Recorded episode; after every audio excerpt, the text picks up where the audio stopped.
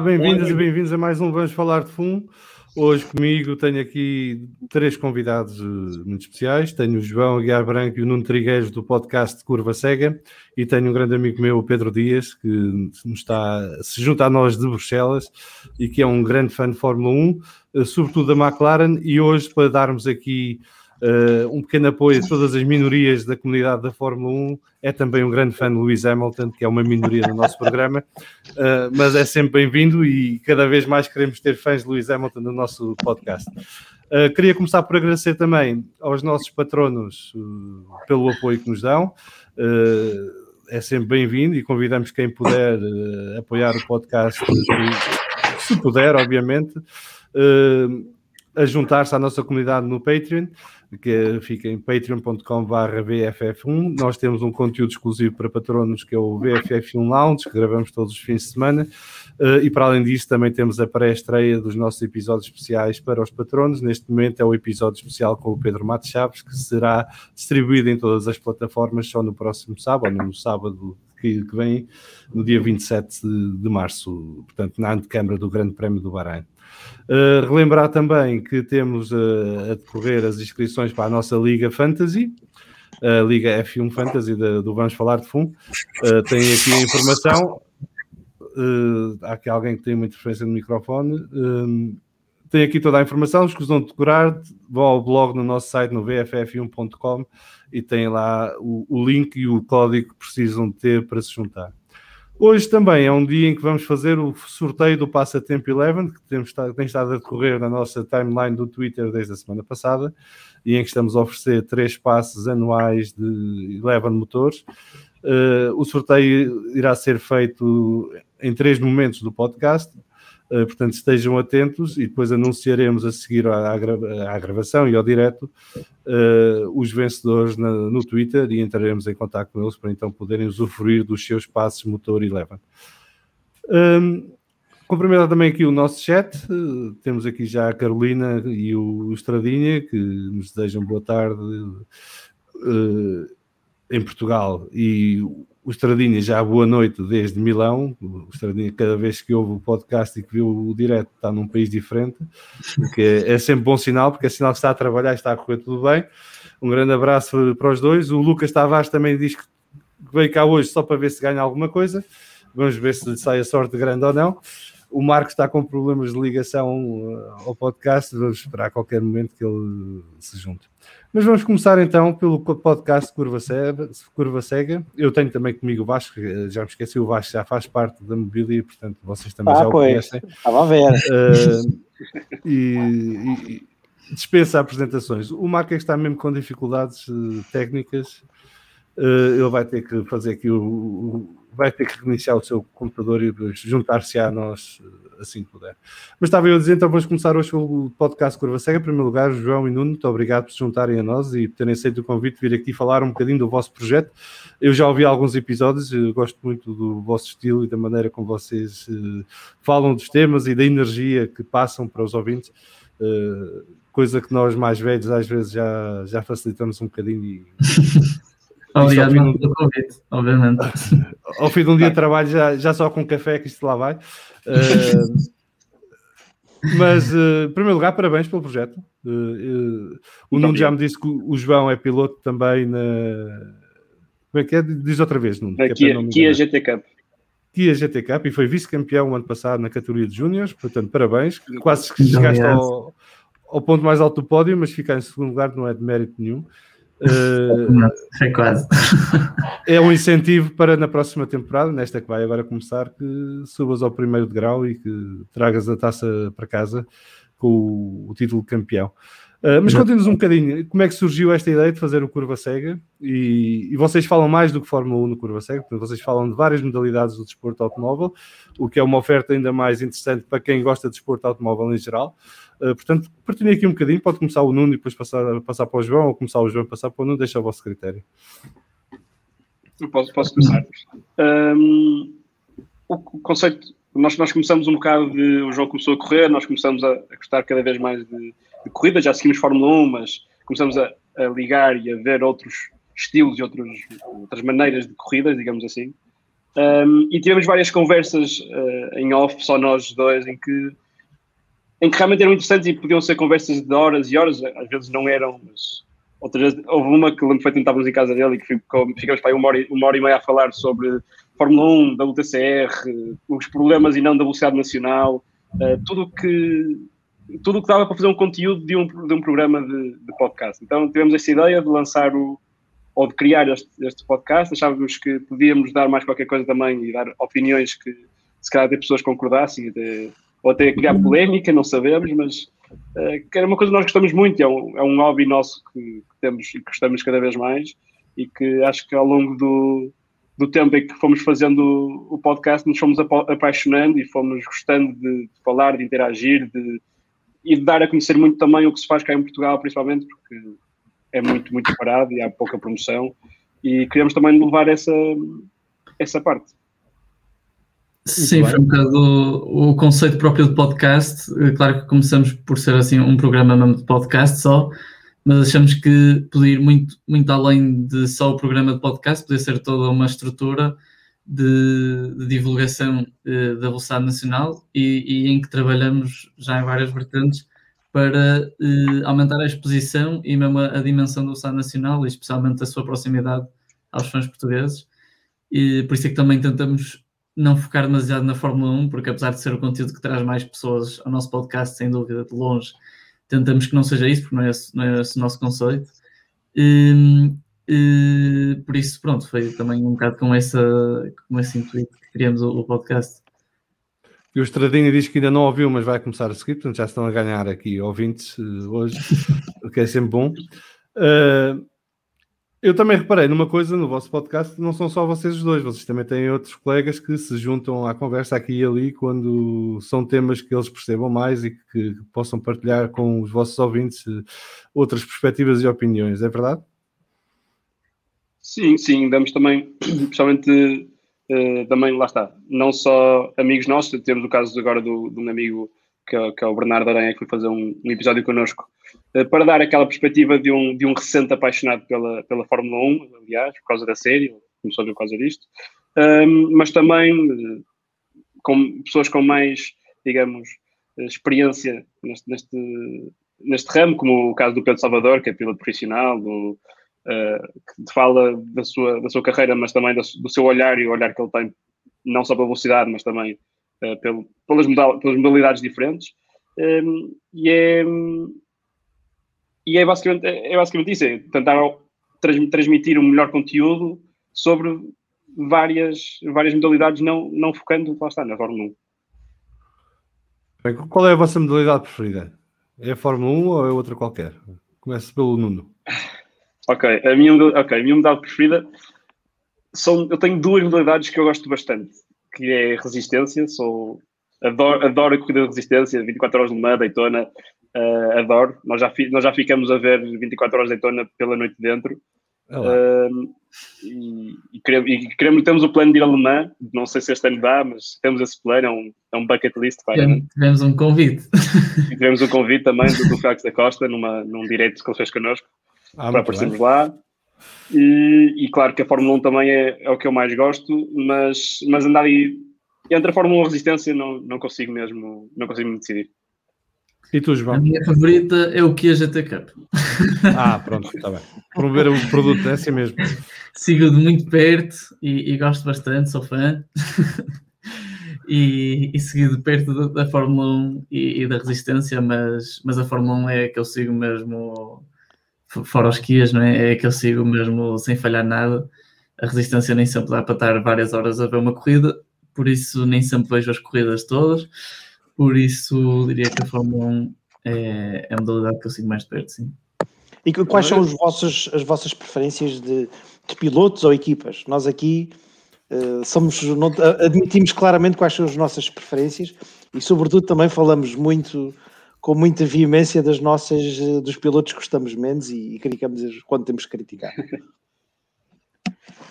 Uh, sim, eu, eu, nós, nós, já dissemos várias vezes, e acho que isto posso falar pelos dois, nós somos dois ferraristas, uh, mesmo o, o, típico ferrarista, o que está sempre a pensar que vai sempre correr bem e acaba de desiludir no final da época. Uh, o, meu, o meu piloto preferido é difícil. Eu, gosto, eu gostei muito do Vettel durante muito, muito tempo. Uh, e agora vê-lo cair é muito difícil. Mas não posso, não posso contornar o Leclerc, acho que vai ser. É um, não é o meu piloto preferido, mas é um dos meus pilotos preferidos no, no grid. Entre ele o Gasly é difícil também de seguir. Sim, eu é basicamente a mesma coisa. O Leclerc acho que tem uma qualidade muito acima da média e acho que depois daquela corrida em Monza é, é impossível não idolatrá-lo quase em 2019. Foi um, um corridaço mesmo e diria que neste momento deve ser o piloto que, que mais me entusiasma ver este ano, à exceção do ano passado, não é que nada na Ferrari podia ser entusiasmante mas mesmo assim os resultados que ele trouxe acho que, acho que foi, foram, foram especiais mesmo, por isso acho que ele neste momento é o meu, é o meu piloto favorito. Muito bem. Um, temos aqui mais um comentário no chat. O Stradinha diz que se forem, se forem eh, fãs do Bottas, que já tem um fã incondicional. Portanto, o Stradinha é o fã número um do Bottas à escala mundial, diria. Acho que, acho que nem na Finlândia há alguém que seja tão fã do Bottas como o Carlos Estradinha. O Bottas uh, é um caso complicado. Eu gostei muito dele na, na Williams, achei que ele tinha uma qualidade incrível e na Mercedes também. Acho que se encostou um bocado ao lado do, ao lugar do segundo piloto e acho que por muito que ele diga que não, acaba sempre a cair nesse papel e não demonstra ou é qualidade ou é força de vontade para sair desse lugar. E depois do que vimos da performance do George Russell, uh, a comparar com ele, também acho que ele não sai nada bem da, da figura. Por isso é complicado avaliá-lo neste momento. E o Marco já se juntou a nós com um bom fã da Williams que é, chega mais atrasado, mas chega. Uh... Marco, acho que és a pessoa ideal para fazer aqui o, o resumo do, da conversa com o, com o Nuno e com o João sobre o podcast Curva Cega. Tens alguma coisa a acrescentar ao que eles disseram? Não, eu vou ser muito sincero, eu comecei a, eu tentei ouvir hoje os vossos episódios. Quando o Salviano nos, me disse que vocês eram os convidados, eu comecei no trabalho a tentar ouvir e não ouvi muita coisa, mas o que ouvi gostei.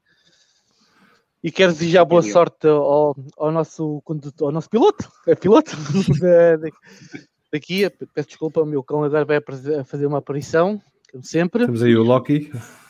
Sim. Peço desculpa que o Loki também muito... é grande fã de Fórmula 1. Sim. Mas, Mas curiosamente, quando começamos, a, quando começamos a falar do Williams, ele tende a ir-se embora. Não sei porquê. Não, não, não, não. A Williams é bonita, não é? É, vês? Não, bem. mas é assim.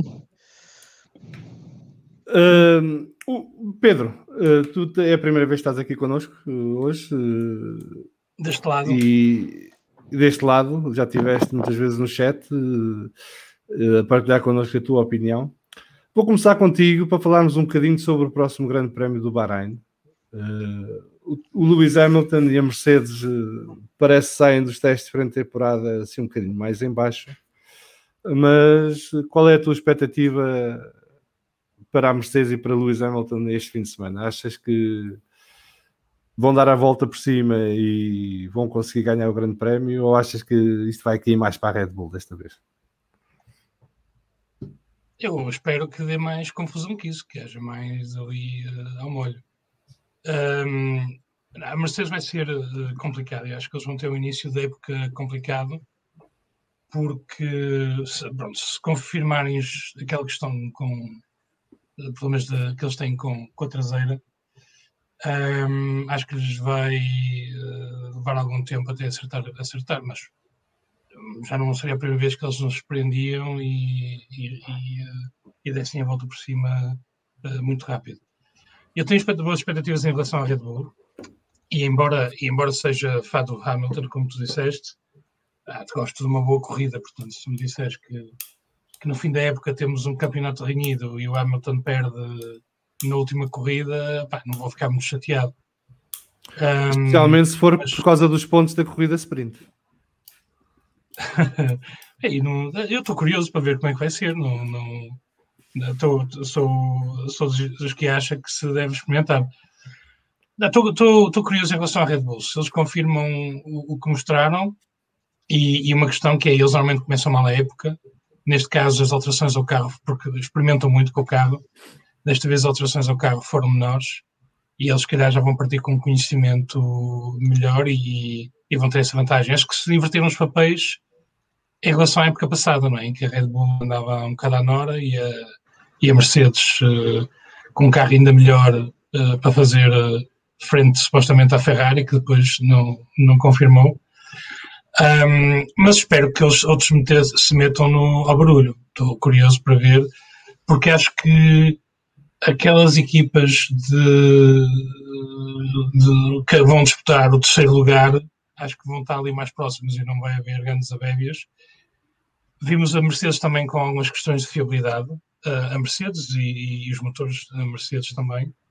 A questão da caixa, há ali também uma questão com a caixa.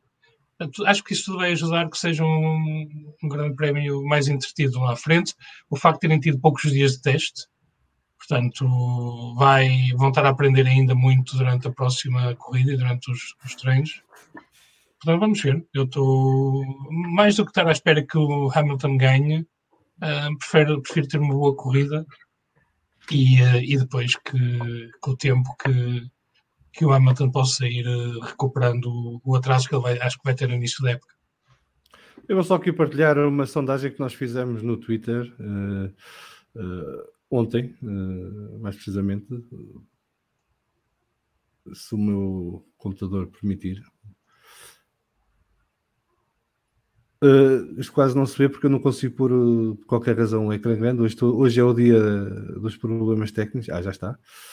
Uh, Portanto, esta sondagem dá o Verstappen como vencedor da, do Grande Prémio, uh, com 45,9% dos votos, seguido Lewis Hamilton com 41,4% dos votos, Sérgio Pérez com 8,3% dos votos e só depois Valtteri Bottas com 4,5% dos votos.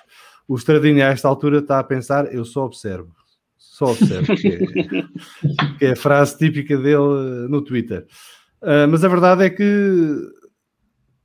estamos todos à espera que haja uma surpresa e que Max Verstappen possa de facto confirmar a forma dos treinos de pré-temporada e, e, possa, pelo menos, se, se, não ganhar, dar muita luta aos Mercedes. Mas para, também parece claro que há mais fé no segundo piloto da Red Bull que no segundo piloto da Mercedes. Isto já é indicativo de algum sentimento dos fãs. João, estás aí a assinar que sim com a cabeça.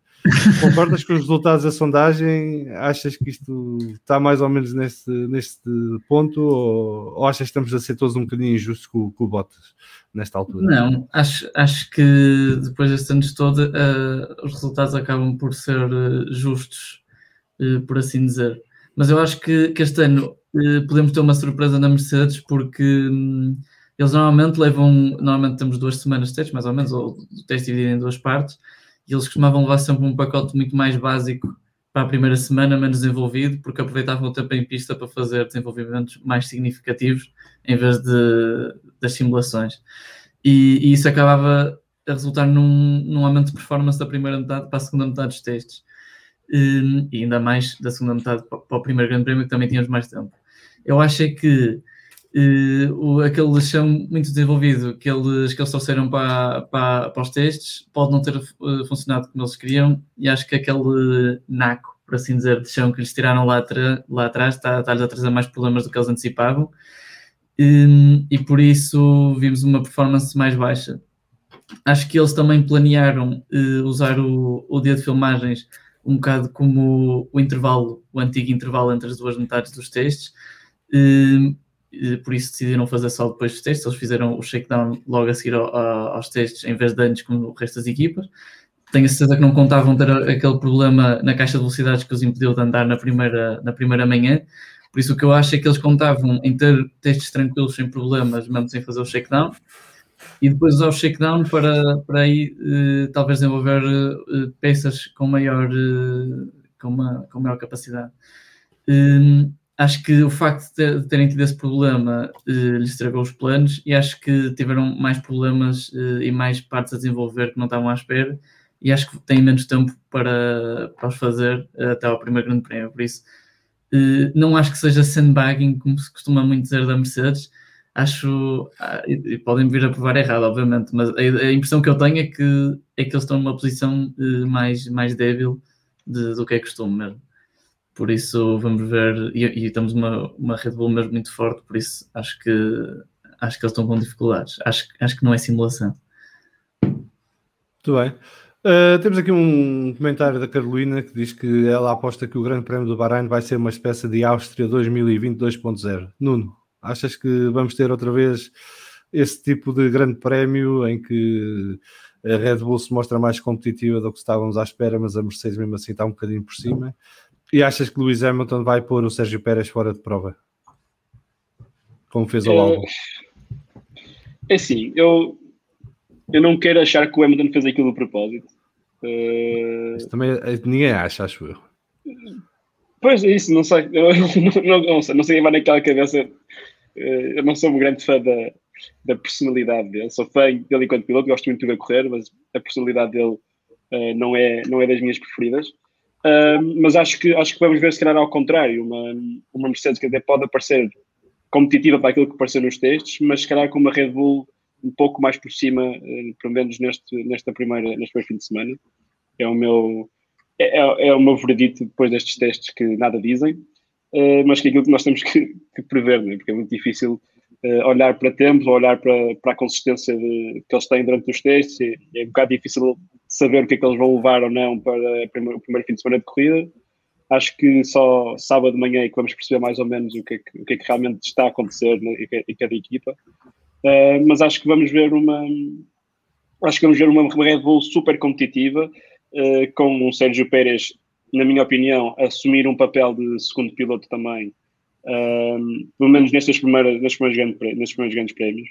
Uh, acho que tem que se habituar ao, ao, carro que já se provou que não é um carro fácil uh, para o segundo piloto da Red Bull. Já vários pilotos vieram dizer que é um carro feito à, à, à medida do Verstappen e que também depois influencia ou modifica o estilo de condução dos outros, dos outros pilotos.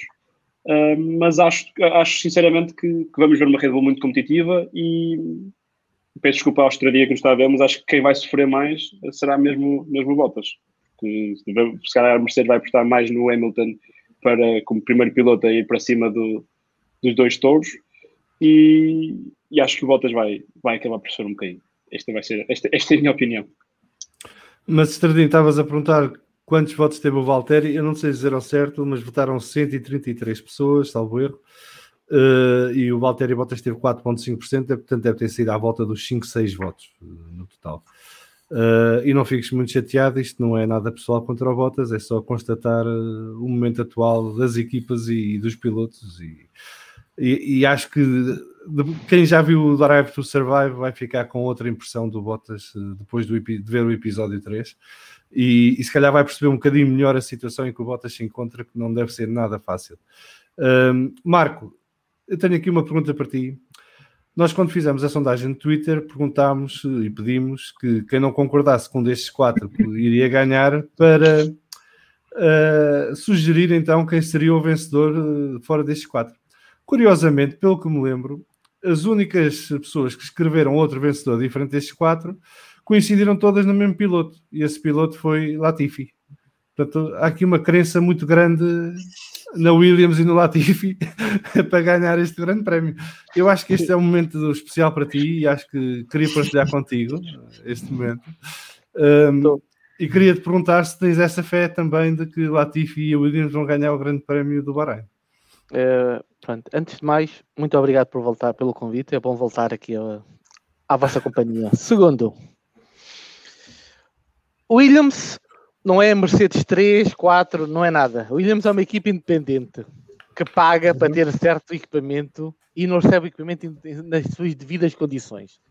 Isto é a conspiração que eu vou defender este ano. digo, digo, já. Portanto, o capítulo falou hoje e tu já, já bebeste a cartilha e já vais. Já subi a cartilha, agora é esta a coisa que eu vou defender. Pronto. Eu votei no. Eu não votei no. Eu votei no Latifi, votei, votei. Eu votei no Latifi porque eu acredito que este ano ele não vai ganhar a corrida, mas eu, a minha esperança é que Williams, com a caixa de velocidades da Mercedes, pelo menos o Latifi consiga atingir a Q2. Uma, duas vezes, já fico muito feliz. E, E eu, sinceramente, o Latifi é só para mim para brincadeira, porque se alguém vai ganhar uma corrida vai ser o, George, o nosso George Russell e vai tirar a camisola, vai fazer ali um flex e vai manter ao Hamilton, perdão, Pedro, podes ir embora que o teu lugar está bem entregue. e, e, para responder ao, ao Estadinho, espera só para responder ao Estadinho, eu não recebi o pagamento do, do bots para votar no, no Valtteri Bottas, por isso não houve, penso, por isso é que ele não ganhou. Não é, isto, é, isto é um programa sério, não é? Há pessoas de todas as idades e todas, eh, todos os backgrounds a ouvir e a ver o programa, e portanto convém não aqui entrarmos e aprofundarmos certos esquemas da ilegalidade da Fórmula 1, eh, e portanto vamos passar adiante. Vasco, para além de quem vai ganhar a corrida, onde promete haver mesmo luta a sério é logo a seguir a Mercedes e Red Bull. E neste momento, tanto Aston Martin como Ferrari, como McLaren e como Alpine parecem ter, estar em grande forma e poder uh, dar luta a sério até pelo pódio, eu diria. Uh, como é que tu vais, uh, como é que antecipas esta guerra do meio do pelotão neste grande prémio do Bahrein?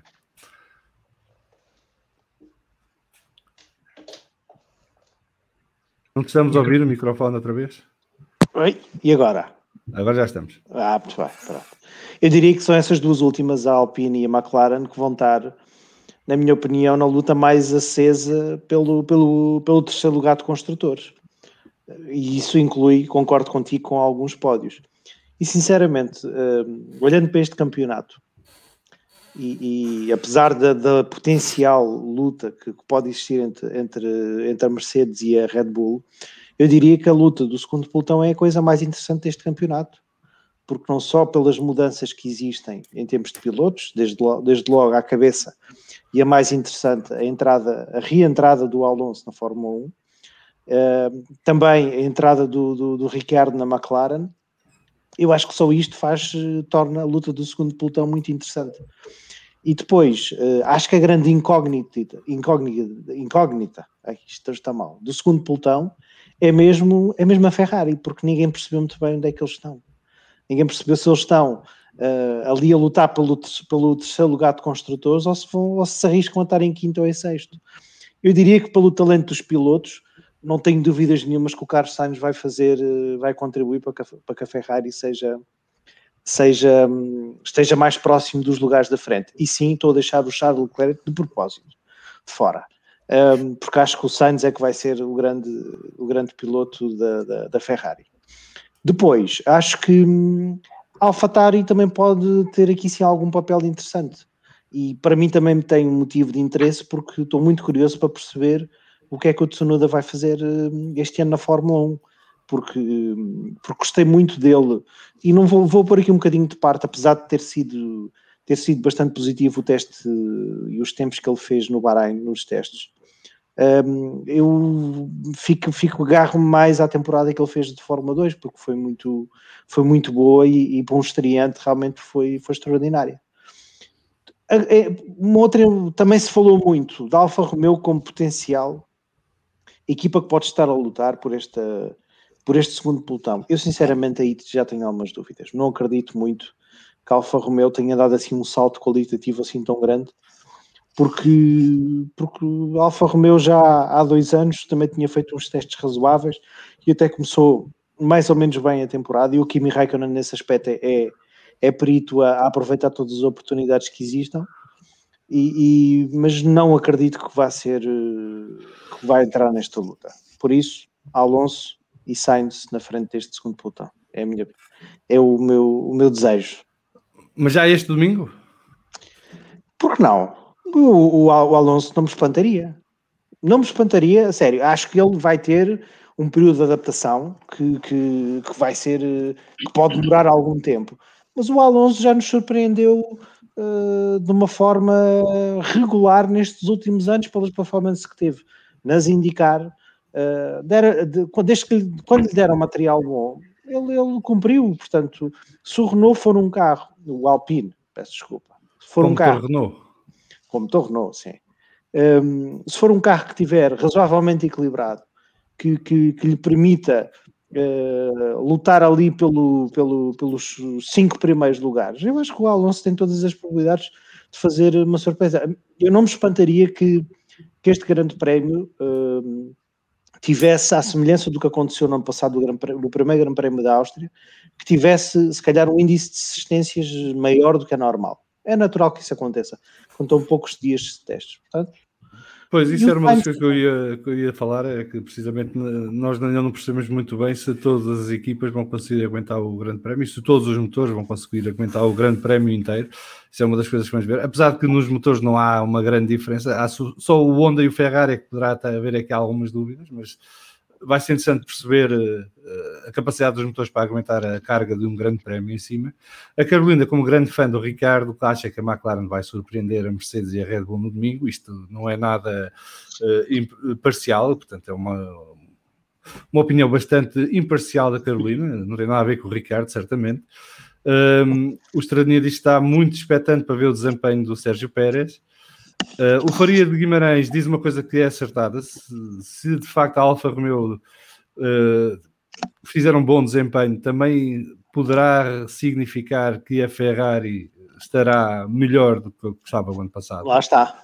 Uh, e, e, eu acho que há essa expectativa com base naquilo que a Alfa Romeo, sobretudo, mostrou nos testes de pré-temporada. Se bem que dizem que o ano passado o problema, o único problema do Alfa Romeo até tinha um carro bastante equilibrado, mas era mesmo a, a Ferrari que lhe estava, que lhe estava a, falar no, a faltar no motor.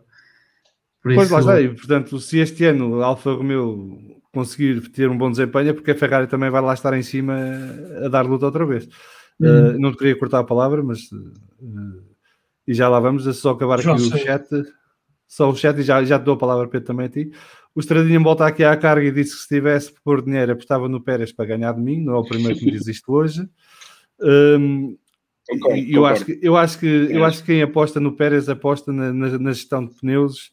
E é uma coisa que eu também acredito que possa acontecer algumas vezes este ano é que na parte final do Grande Prémio apareça o Sérgio Pérez à frente sem ninguém perceber muito bem porquê e depois vai saber e parou menos uma vez que os outros ou, ou foi mais longo na, numa primeira antes da primeira paragem e com isso o ritmo Sim, Acho vamos ver. Por dinheiro no Pérez. Acho que ele ainda se vai ter que habituar. Já, o Red Bull já se foi não é um carro que se entra e é dar a chave e está a andar.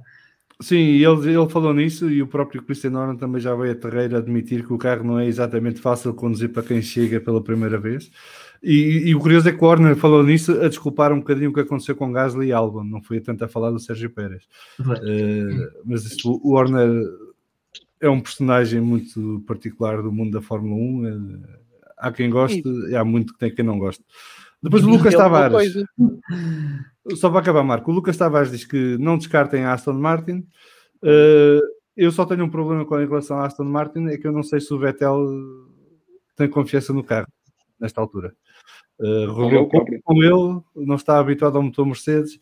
Uh, vamos ver como é que correm os treinos livres na sexta-feira e se ele consegue rodar. Uh, ainda para mais este está a ser um bocadinho azar a mais para o Vettel. Aqui ainda por cima, os treinos livres agora são sessões mais curtas na sexta-feira. Portanto, em vez de hora e meia cada sessão, é só uma hora cada sessão. E eu acho que os problemas da Mercedes são amplificados na Aston Martin, por eles terem pegado num conceito que não é bem deles e que se calhar, se não tiverem percebido totalmente como é que, como é que se gera aquilo, com estas alterações, se a Mercedes está a ter problemas, acho que esses problemas podem ser amplificados numa equipa que se baseou muito no carro deles. Pois, a tática Xerox tem isso, não é? é? Se está a correr bem para, para o original, corre bem para a cópia, se está a correr mal para o original, corre mal para a cópia. Pode ser mais difícil para a cópia uh, desembrulhar-se dos problemas. Pedro, ias a dizer há bocadinho e eu te compito, desculpa lá. Acho, acho que, que, nos estamos aqui a esquecer de uma coisa e acho que, que o grande favorito é o Alonso, porque hum, ah, no deserto do Bahrein, o carro que tem uma bolsa de camelo é o que tem mais hipóteses. É Aquilo leva ali mais 20 litros de gasolina escondidos e dá para o boost. Exata, exa, exatamente. E, e, mais umas, umas bebidas isotónicas para o, para o Alonso. Uh, só para comentar na McLaren, porque eu, e como sei, sou, sou, estou a falar da McLaren desde, desde que. Não, não desde o início, por acaso não desde o início, mas desde o tempo do do Hamilton, apesar de já ter começado a gostar quando estava o, o Niki Lauda e o, e o Prost com, a, com o ataque Porsche. Mas um, surpreendeu-me que, que, a McLaren, porque acho que a McLaren teve o, o desafio maior de todos os, de todos os, os construtores ao ter que integrar o motor com, com as limitações que tinha nos tokens. Um, e o facto de ter mostrado que com uma, com uma alteração tão radical conseguiu ser fiável e, e comparado com o que os outros que tinham motores Mercedes uh, tiveram, tiveram muito bem e, e, acho que promete. Portanto, tenho, fiquei contente do que, pelo que vi e, e, tenho expectativas e acho que tem dois excelentes pilotos. Eu gosto muito do Ricardo também. Um, portanto, acho que, que vou, vai, vai, ser interessante ver uh, o, que é que, o que é que eles podem fazer. Acho que o Bahrein vai, o Bahrein vai ser o aperitivo porque eu, eu, não me lembro de uma época que tivesse tantos fatores de, de interesse. É, Portanto, desde, desde, o, desde o, o, a rivalidade entre uh, as, as, marcas no, no, meio do pelotão, uh, em relação aos parceiros de equipas também, novas, novas duplas e uh, que vão ter histórias também para acompanhar. Ou seja, não, não, é, não vai ser só a questão de quem é que ganha, quem é que ganha lá na frente. Acho que vamos ter muitos fatores de interesse pelo, pelo pelotão todo e, uh, e acho que o Bahrein vai ser o, o operativo de uma época interessante uh, esse nível. É, é, que, para complementar o que estás a dizer, até a própria AS, que vai fazer uma espécie de ano sabático este ano, uh, vai ter um ponto de interesse, que é vermos Schumacher e Mazepin e a luta entre os dois e, e, sobretudo vai haver muita gente a seguir Schumacher por ser filho de quem é e por haver a expectativa que há em relação ao Mick poder um dia chegar à equipa da Ferrari e poder lutar por campeonatos do mundo. Portanto, mesmo na equipa que à partida vai ter o pior carro e vai ficar na cauda do pelotão, há motivos de interesse e de expectativa. Eh, eu acho que isso é espetacular para nós adeptos e para a Fórmula 1 como desporto. Só que um comentário do, do, Lucas: a Mercedes e a Aston Martin podem não vir tão fortes para o primeiro grande prémio, mas entre o Bahrein e Imola são três semanas e isso é muito tempo para resolver problemas. É e também é muito tempo para criar problemas novos. Um, eu não uh, Eles tiveram vários meses para preparar este carro e ver lá a quantidade de problemas que eles não meteram no carro. E, portanto, agora em três semanas também são capazes de criar mais um ou dois. Agora, a expectativa é que seja de facto que uh, o, a contrário, né? que durante o, o interregno entre o Bahrein e Imola, que a Mercedes consiga pôr a, a casa em ordem e, e, corrigir os problemas que nesta altura, se os puder corrigir. Um, Vão ter tempo para, para imitar o, da, o difusor da, da McLaren e a vossa da, Exatamente. da Alpine. Exatamente, e fazer o carro perfeito a tempo do Grande Prémio de Portugal em Portimão. Marco, ias há bocado, querias falar, eu interrompi também. Não, só queria acrescentar, tipo, eu sinceramente acho que estamos a dar uh, pouca importância à Austin Martin. Eu, desde que vi o, o Drive to Survive, fiz uma pesquisa porque, pronto, tenho, tenho um trabalho, um projeto com uma das, das empresas de, do Sr. Stroll. O, aquela, se a empresa é, é igual a ele, aquilo é gastar dinheiro como ninguém. O cartão de crédito dele não tem limite. Eu tenho essa empresa que eu estou, posso coisa, o projeto foi avaliado por um valor muito baixo em banca. Um dos sócios dele no Canadá meteu o triplo daquilo que nós queremos investir da Europa para lá, ele quer meter o triplo, quer investir aqui na Europa. Nós, nós ficamos, mas porquê? E eu acredito que a Aston Martin, o homem não vai perder. Eh, vai não. Eu acho que a questão da Aston Martin é quando é que chega a esse ponto em que o dinheiro começa a ter o efeito desejado. Porque eles nesta fase ainda estão na fase de crescimento e reestruturação da, da equipa, não é? da transição da Racing Point para o projeto Aston Martin. Já começaram a recrutar eh, pessoal de qualidade aqui e ali, nomeadamente na área de comunicação, por exemplo, onde foram buscar o Matt Bishop, uh, que passou só 10 anos na, na McLaren como diretor de comunicação do grupo McLaren. Uh, e que passou por vários momentos complicados na McLaren, portanto, um homem muito experimentado, muito conhecedor, uh, que conhece a Fórmula 1 por dentro e por fora, e portanto, isso vai ter o seu impacto. E se calhar é por isso também começamos a ver a Aston Martin com tanta boa imprensa de repente, coisa que não tinha aqui há uns meses atrás. Mas uh, a Ferrari é a prova viva de que o dinheiro não resolve os problemas, porque... Eu, eu ia falar na também... Toyota. Eu ia falar na Toyota. Ou num caso mais recente... A acabou em segundo passado e foi a equipa que recebeu mais dinheiro. Pois, mas Exato. eu estou a falar que eles vão, eles vão copiar, eu estou mais convencido que eles vão copiar tudo da Mercedes. Não, para já, eu... nesta altura. Eles nesta altura têm uma limitação que não têm a fábrica ainda pronta. A Pronto, fábrica é, está, está a ser construída, uh, só para, fica, para ficará pronta, creio que em 2023, porque atrasou com isto do Covid um ano, e até terem a fábrica concluída não têm exatamente os recursos que uma equipa de topo necessita de ter. E, portanto, até lá, se calhar, vão tentar comprar as melhores soluções possíveis no mercado. Uh, o que também não me choca. O que me choca é que comprem soluções que a partir não poderiam comprar. Mas isso é outra conversa e dava outro podcast. Uh, e, e acho Mas aí acho que é uma questão. Uh, eu, eu, se permite, João. podemos discutir o investimento todo no carro e o, aquilo que o carro vai dar. Eu acho que tem uma dupla pilotos fraca.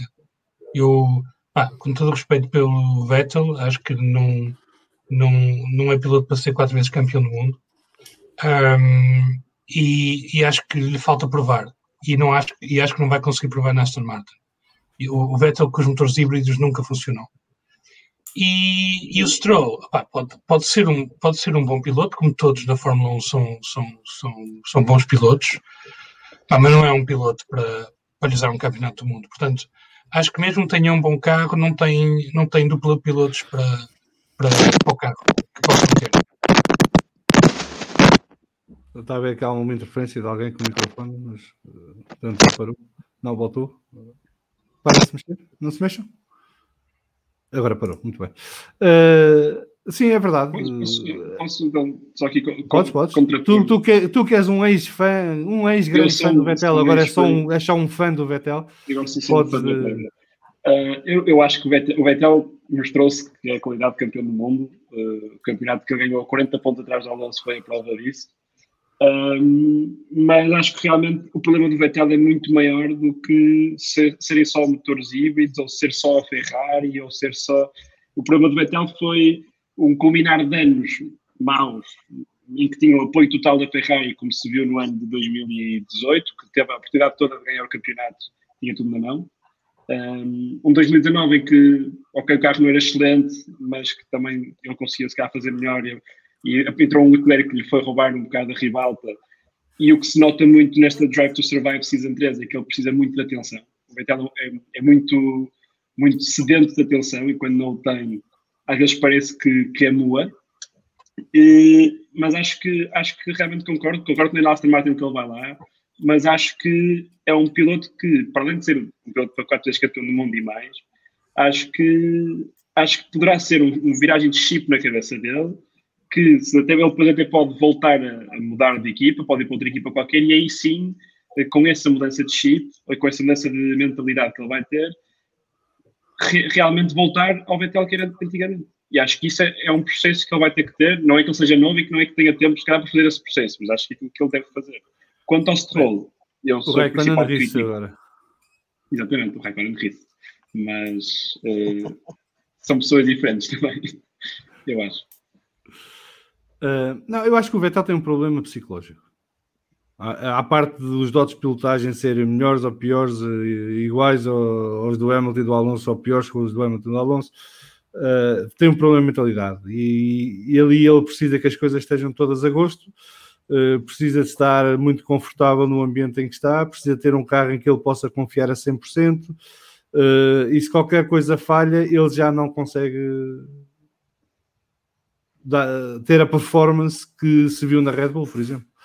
Uh, e eu acho que na Aston Martin, pelo menos agora no início do campeonato, se calhar não vai estar a gosto.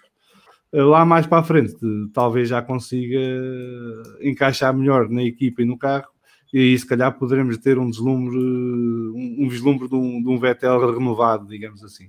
Até lá, a minha aposta em termos da Aston Martin vai mais pelo Lance Stroll do que pelo Vettel, para ser muito sincero.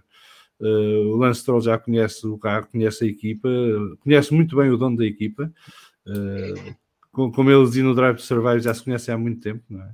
Uh, e, e, portanto vai estar mais confiante, mais à vontade desde o início desta temporada e mostrou isso nos testes já, porque se os testes do Vettel foram um pequeno desastre, os testes do Lance correu tudo normal e, e ele fez o trabalho que tinha a fazer, deu as voltas que tinha a dar, não teve nenhum percalço maior, Portanto, estou curioso para ver este arranque de temporada do Lance Stroll. Eu acho que o Lance no início da temporada vai, vai estar mais forte que o Vettel.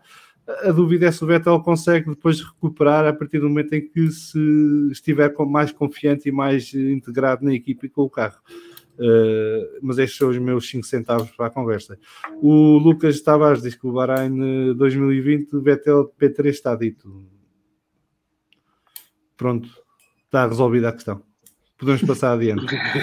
Uh, e aqui vou deixar uma provocação só ao Pedro Varela, ao Bancada de Leão, que o Rui Chaves a dizer que se o Varela aqui estivesse, este comentário sobre o Vettel dava porrada. É bom que não falemos hoje do Michael Schumacher, porque até aí é que isto vai mesmo para a violência. Uh... Não, mas deixa-me dizer, o Vettel é muito bom piloto, o Vettel mostrou que, que é melhor que o, que o Mark Webber. Portanto, uh, tem esse mérito todo. Quatro anos foi melhor que o Mark Webber. Portanto, Sim, mas isso numa altura em que também tinha a Ferrari completamente, a Ferrari, peço desculpa, a Red Bull completamente um, ehm, um bocadinho à semelhança do que hoje em dia o Verstappen. Eu conheci o Pedro, ele não estava a dizer isto a sério. Ok? Sim, sim. Portanto, Uh, apesar de que eu gosto muito do Marco Weber e acho que é um bom piloto e, e podia ter sido campeão em 2010 se não fosse a própria equipa a sabotar-lhe a estratégia. Não, atenção, eu digo isto, eu não acho que o Weber fosse assim tão mal como, como, como o pintam. Não, Teve... eu acho que ele é bom piloto. Mas eu não, mas eu não, mas eu não estou a pintar como, seja, como se fosse muito mal. Mas, mas o, o que se verificou é que eles tinham um melhor carro, beneficiaram dali de problemas com, da Ferrari, nomeadamente o ano de uh, em, que, em que a Ferrari tinha tudo para ganhar e, uh, e meteu os pés pelas mãos. Um, incluso, em, em, para não falar de, do, do, russo no sapato do, do Alonso com o Petrov. Um, mas eu, eu, eu gosto do Vettel, em, em termos, dos, de, em termos de, de pilotos, de, em termos de personalidade, é dos pilotos que eu acho mais. Eu também, concordo contigo. Eu, eu deste paddock, mais deste paddock, se me dessem a escolher para ir tomar um café com algum dos pilotos, era o Vettel que eu escolhia. Não era o Lewis Hamilton? Não. Não, não, não tem nada contra o Hamilton. Não, Agora, a sério, não era o Alonso? Não, era o Vettel. Para ir não, conversar, não, uma, tomar um café mas, a conversar, mas... Eh, o piloto que eu escolhi só pudesse escolher mas é capaz um, de A seguir era o Alonso, mas o primeiro era o Vettel. Eu gosto muito da personalidade, da inteligência do Vettel, do humor do Vettel. Uh, Ele é genuinamente boa pessoa mesmo. E... Uh, sim, parece-me ser boa pessoa. Não, não estou a dizer que, com isto que os outros não são. Uh, sim, mas não, mas Vettel, é... E lá está, é um piloto que eu em pista não, não dou grande valor. Portanto, não, não dou grande uhum. valor no sentido que dos pilotos de topo é o que eu gosto menos. Uhum. E, mas, e, e, acho que fora está numa situação. Pista... E acho que está numa situação ingrata, porque embora eu estou convencido que ele pense que vai para lá para criar um, um carro vencedor, eu acho que, que o, o, eles contrataram-no para ir lá para ser o professor do, do, do Lance Stroll. E para dar um bocado, porque é, é, parte da formação, do programa de formação do Lance Stroll. E tenho pena pelo Vettel, porque acho que merece mais que isso. Uh, e acho que vai ao engano. Ele acha que vai ser líder de equipa e que vai lá para estar a, a competir, mas eu não acho que, que seja esse o caso. Mas posso estar errado, uh... espero que esteja, que esteja errado, até pela, porque ele, pela, como disse, não acho que se mereça ser quatro vezes campeão do mundo, porque penso em, em, penso em cenas, penso em, em piquês, penso em laudas, ah, quatro vezes campeão do mundo, não, não acho que seja uh, piloto para isso. Mas para ser campeão do mundo, sim, uma vez, sim, uma outra. Bem, vamos aqui só voltar ao chat e depois vamos mudar de assunto, até porque já estamos em 50 minutos de podcast e por muito que isto seja bom, também temos outras coisas para fazer na vida e sobretudo temos família eh, à espera, mas uh, o Estradinha diz que o Stroll tem uma arma secreta uh, para acrescentar uh, o Nuno Pinto, para quem mandamos um abraço, já está no, no Bahrein, e a quem desejamos que corra tudo bem a ele e ao Stroll este fim de semana e à Aston Martin. Uh, o Curva 4 diz que o Vettel é o piloto que mais ama o que faz. Uh, também tenho a sensação que é um dos que mais ama aquilo que faz e que gosta mesmo verdadeiramente de estar na Fórmula 1 e da profissão que tem. Uh, o Rui Chaves diz que ninguém chega à Fórmula 1, mesmo os gajos com dinheiro sem serem bons pilotos. E eu concordo com isto, e vocês são livres de concordar ou discordar também. Uh, e, e, o Rui Chaves escolheu o Ricciardo para tomar um café. A Carolina diz que não aconselha o Alonso, que não é o mais carismático para se partir um café. Acho que quem viu o documentário Fernando percebe que o Alonso só se abre com, com um círculo fechado e que são os amigos dele. E curiosamente, os amigos dele são de infância, não são de há 15 dias atrás. Uh, e portanto deve ser muito complicado penetrar aquela barreira defensiva que, que, o Fernando Alonso tem à sua volta em termos de amizades e relacionamentos pessoais. Uh, o que me faz apreciá-lo de outra maneira. Uh, mas lá está, se fosse para escolher para tomar café, escolhi o Vettel. Diz Marco, estás em Não, não para o Alonso aconselho-te a ires às Astúrias e comes aí um cachopo, uma coisa assim que no documentário ele passa com os amigos a comer é, o cachopo nas Astúrias. É só o conselho que te dou. Sim, muito obrigado. Café, Aliás, isto, então... isto, e está mais do combinado vamos lá os dois, não é? Sim, sim. Isso, quando, isto, quando eu puder sair daqui da Catalunha, uma das minhas primeiras viagens vai ser às Astúrias, voltar às Astúrias, fazer umas voltas no cartódromo do, do, do Museu Fernando Alonso porque é um, é um dos cartódromos que a gente pode fazer aquilo. Eu, eu só vou contigo para ir ao museu. O tá, cartódromo tá já dispensa. Mas dás lá umas voltas, eu fico a ver, faço fotografias e fins que és um gajo importante. Um... o Lucas Tavares diz que o Vettel é o meu piloto preferido, muito pela sua personalidade, excelente pessoa, engraçado, inteligente, concordo. Em termos de personalidade, é das que mais gosto. O Curva 4 pergunta a rir se, se o Latifi é bom, que isso não é bem assim. Eu acho que eles são todos bons. Uh, agora, eu disse isso num outro podcast que me convidaram, que eu acho que os pilotos que estão na Fórmula 1 cabem todos numa diferença de 1% ou pouco mais do que isso, uh, mas dentro desse 1%, 0,05% fazem toda a diferença. E portanto, quando nós estamos a comparar pilotos de Fórmula 1, é tudo muito relativo, porque eles são todos bons. Uh, agora, há pequenos detalhes que fazem com que uns pareçam muito melhores do que outros. Uh, e como o ritmo e a competitividade é tanta, esses detalhes uh, a, nós, a nós estamos de fora são enormes. mas para eles que estão lá dentro, eles sabem que não é bem assim. a Carolina diz que já era fã do Vettel depois de ver o, o episódio da Ferrari no Drive to Survive 3, ficou a adorar ainda mais. E para acabar aqui a parte do chat, está aí uma boa sondagem uma boa pergunta para a sondagem: com quem tomava um café? Ora, aí está, será a sondagem da próxima semana uh, no nosso Twitter. Antes de irmos ao próximo tópico, vamos então fazer aqui rapidamente o primeiro sorteio da noite. Este é o que vai demorar mais um bocadinho, porque vou explicar como é que vai ser o sorteio, porque nós aqui somos todos grandes fãs de transparência. Uh, e então o sorteio vai ser feito assim. Eu tive. Uh, a copiar todos o, os handles do Twitter de quem participou no sorteio. Eu vou mostrar essa janela rapidamente. Estão aqui os nomes todos. Portanto, todas as pessoas que participaram foram 75 participantes no total. Eu vou ordenar estes nomes todos uh, por ordem alfabética e só depois é que atribuirei um número a cada. Porque eles neste momento estão por ordem cronológica, à medida que foram entrando no, no sorteio. Foi como eu fiz. Estão por ordem alfabética. Este aqui não tem que estar aqui.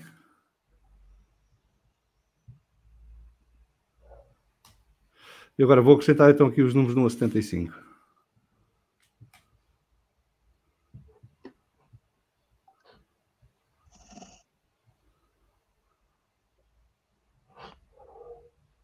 Temos um bónus que é uma formação de Excel.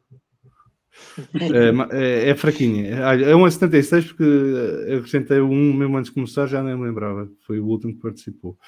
Portanto, está gravado. E agora vamos aqui fazer outra coisa, que é...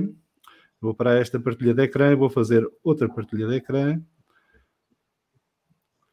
Este é, é, o sorteio que dura mais tempo, porque é só para explicar o processo. Uh, e vamos aqui ao Random Numbers Generator da Google Search. E está aqui, vou pôr de 1 a 76. Está feito. E vamos então agora sortear o primeiro passe Motores 11 que vamos atribuir, que será o número 65. Vamos então agora voltar à folha de Excel, ver quem é que ficou com o número 65. A dinâmica um disto é encantadora, não é? Isto é, é de ficar hipnotizado. Isto é um momento de televisão único. Eu acho que já estou a ver todos os programas de televisão a fazer sorteios assim a partir de agora. Quem é o uh, representante isto... do governo civil? Perdão, Ora, o número 65, olha, o número 65 está no chat e tudo, que é o Rui Chaves. Uh, Ei, Rui, parabéns. ei. Parabéns, ganhaste um passe Motores Eleven de um ano.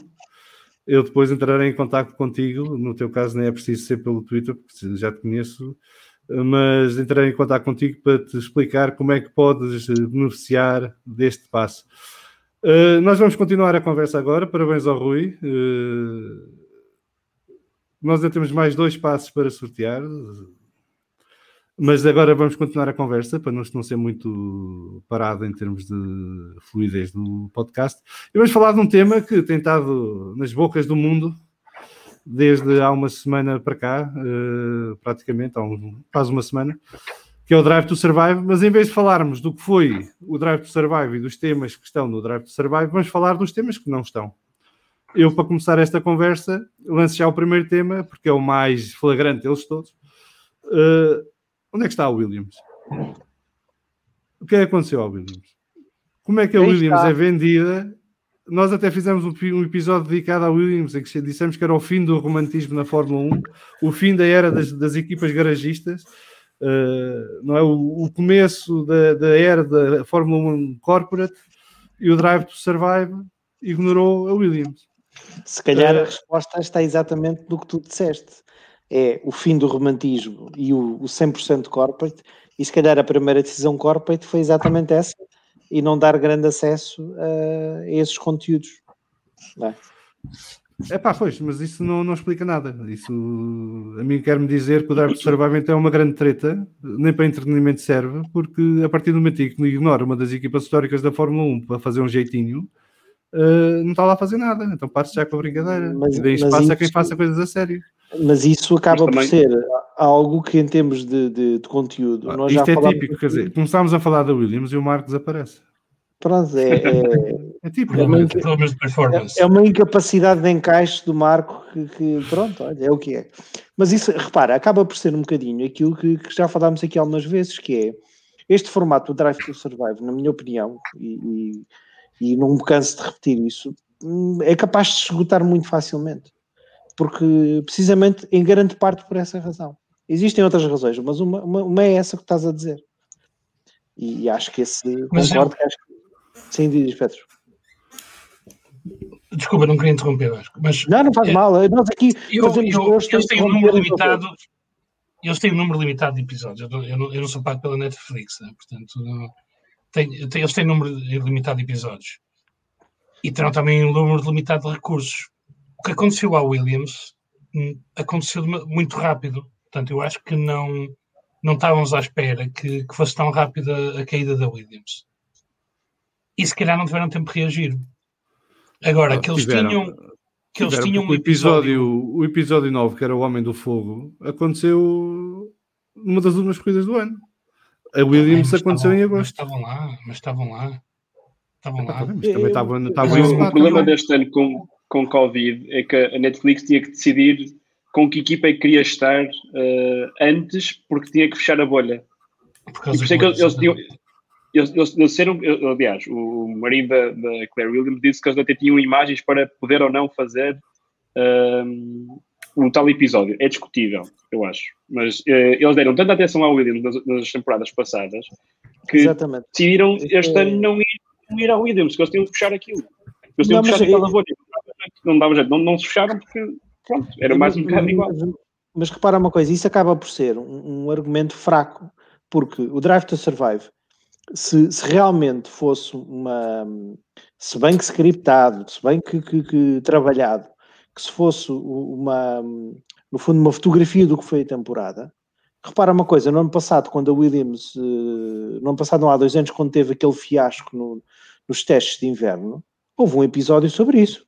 Portanto, quer dizer, Mas não, não havia esta coisa das bolhas, não havia, não havia a bolha por causa do Covid. mesmo assim, mesmo assim, era possível ter sido feito isto, até Eu porque concordo, eu concordo. uma, uma coisa, uma coisa é o, o- e, e a Netflix nesse aspecto se calhar teve alguma uh, sorte, entre aspas, a, a- a- a saída da Williams, da, da família Williams, da, da- da- da- gestão da equipa, foi anunciada com algum tempo, portanto a, a Netflix teria tido todo o tempo do mundo, não do mundo, mas se calhar tempo suficiente para se organizar e estar presente. Uh, ah, acho que a própria Liberty facilitaria que houvesse a integração ah, de um grupo Olha, de, eu, eu, acrescento do, do Drive to Survive no, no William. Eu acrescento dois, dois, não um episódio, mas uma personagem que para mim uh, uh, mereceria ser, ter sido tratada de uma maneira diferente foi o Max Verstappen. Não, não, ele se calhar, se calhar por decisão dele, mas, mas, mas muitas vezes estas coisas também podem ser feitas se o próprio uh, estar muito disponível a isso, porque o, o, Max Verstappen é uma personagem.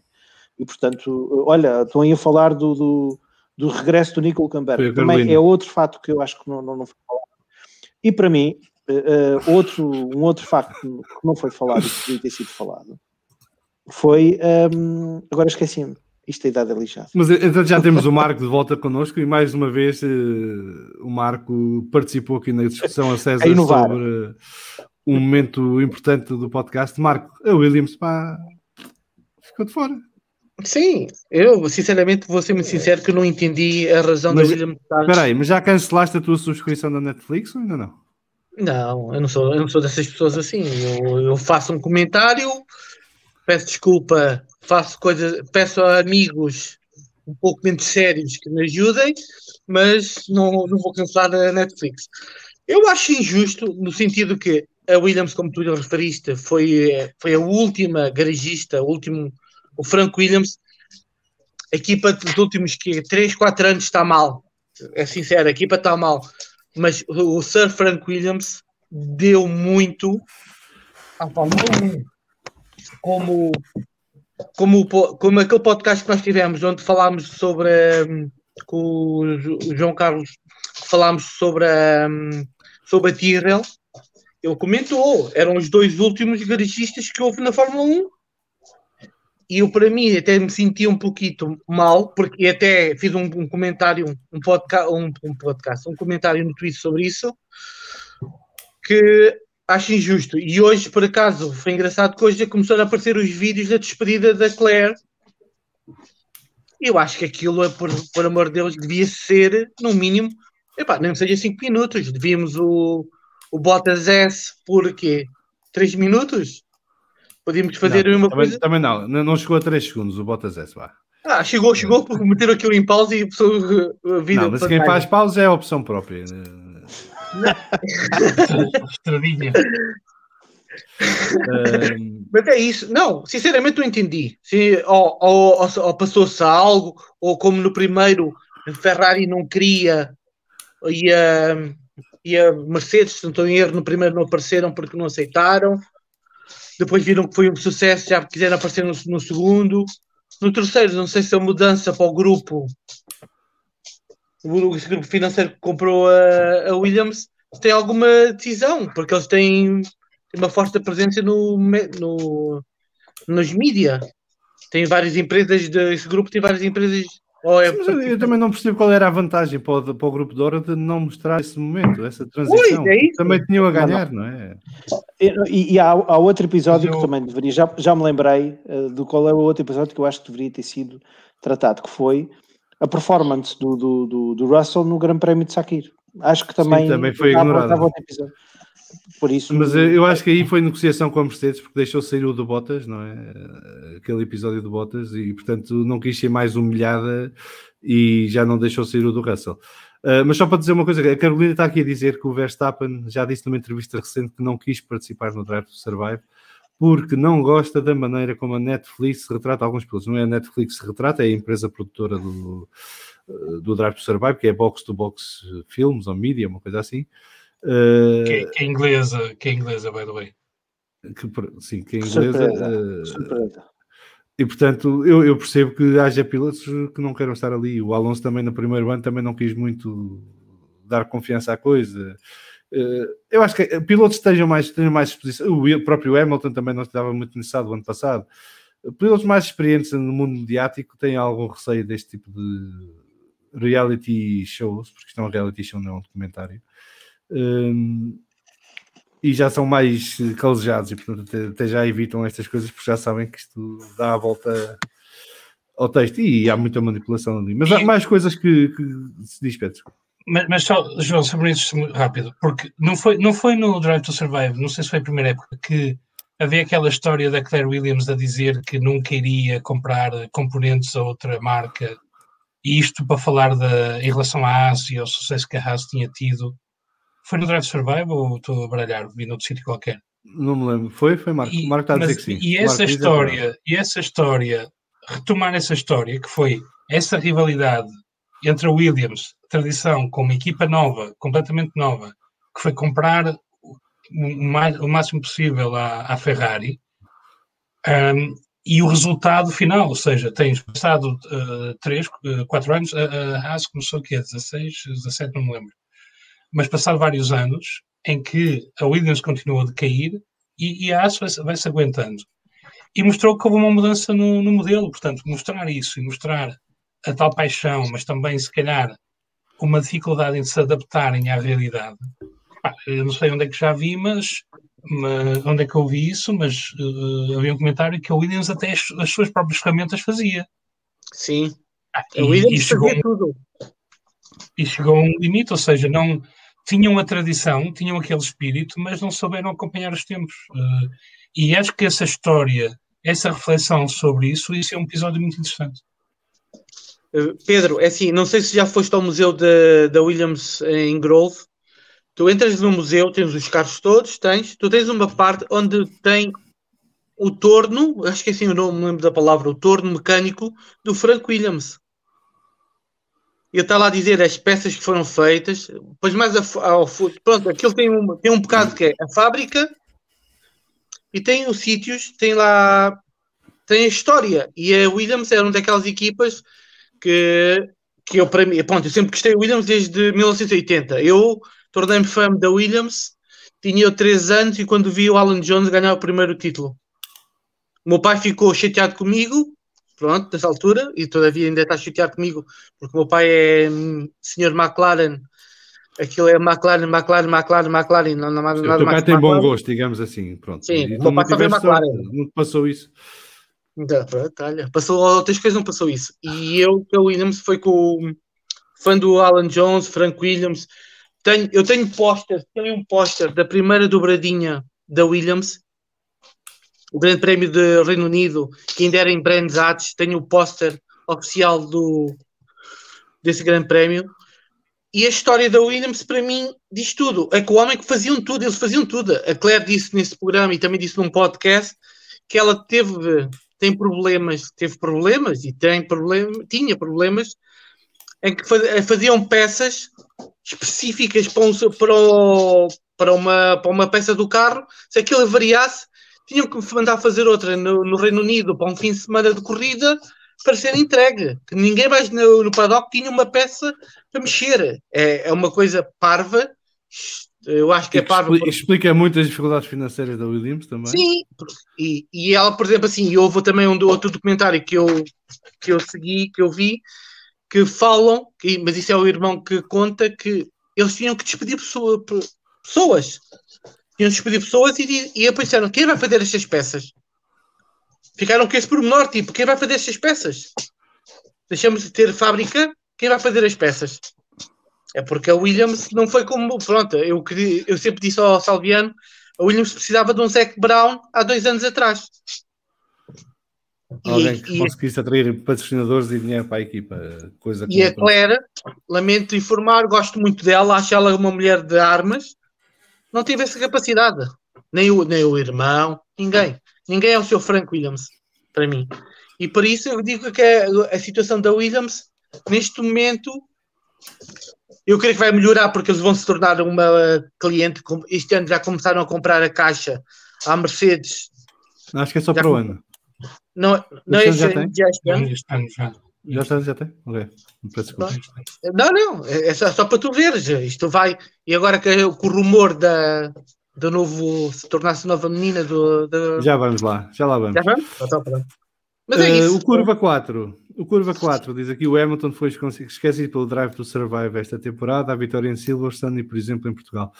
Uh, é verdade, eu concordo, tendo a concordar com isto, porque viu-se muito pouco de Hamilton, viu-se um bocado de Hamilton no episódio sobre Bottas. Uh, não querendo dizer muita coisa, enquanto Bottas marcou pontos comigo, Hamilton perdeu pontos comigo nesse episódio. Mas acho surpreendente, num ano em que é Hamilton igual a Michael Schumacher, uh, bate o recorde de vitórias de, em grandes prémios, uh, ganha, já nem me lembro, ganhou nove corridas, não foi esta temporada que passou? Uh, foi assim uma coisa desse ano. Não se vê quase Hamilton em nenhum momento de glória, só se vê uma vez a atravessar a linha da meta e é noutro contexto. E por acaso ouve-se o voz off do comentador.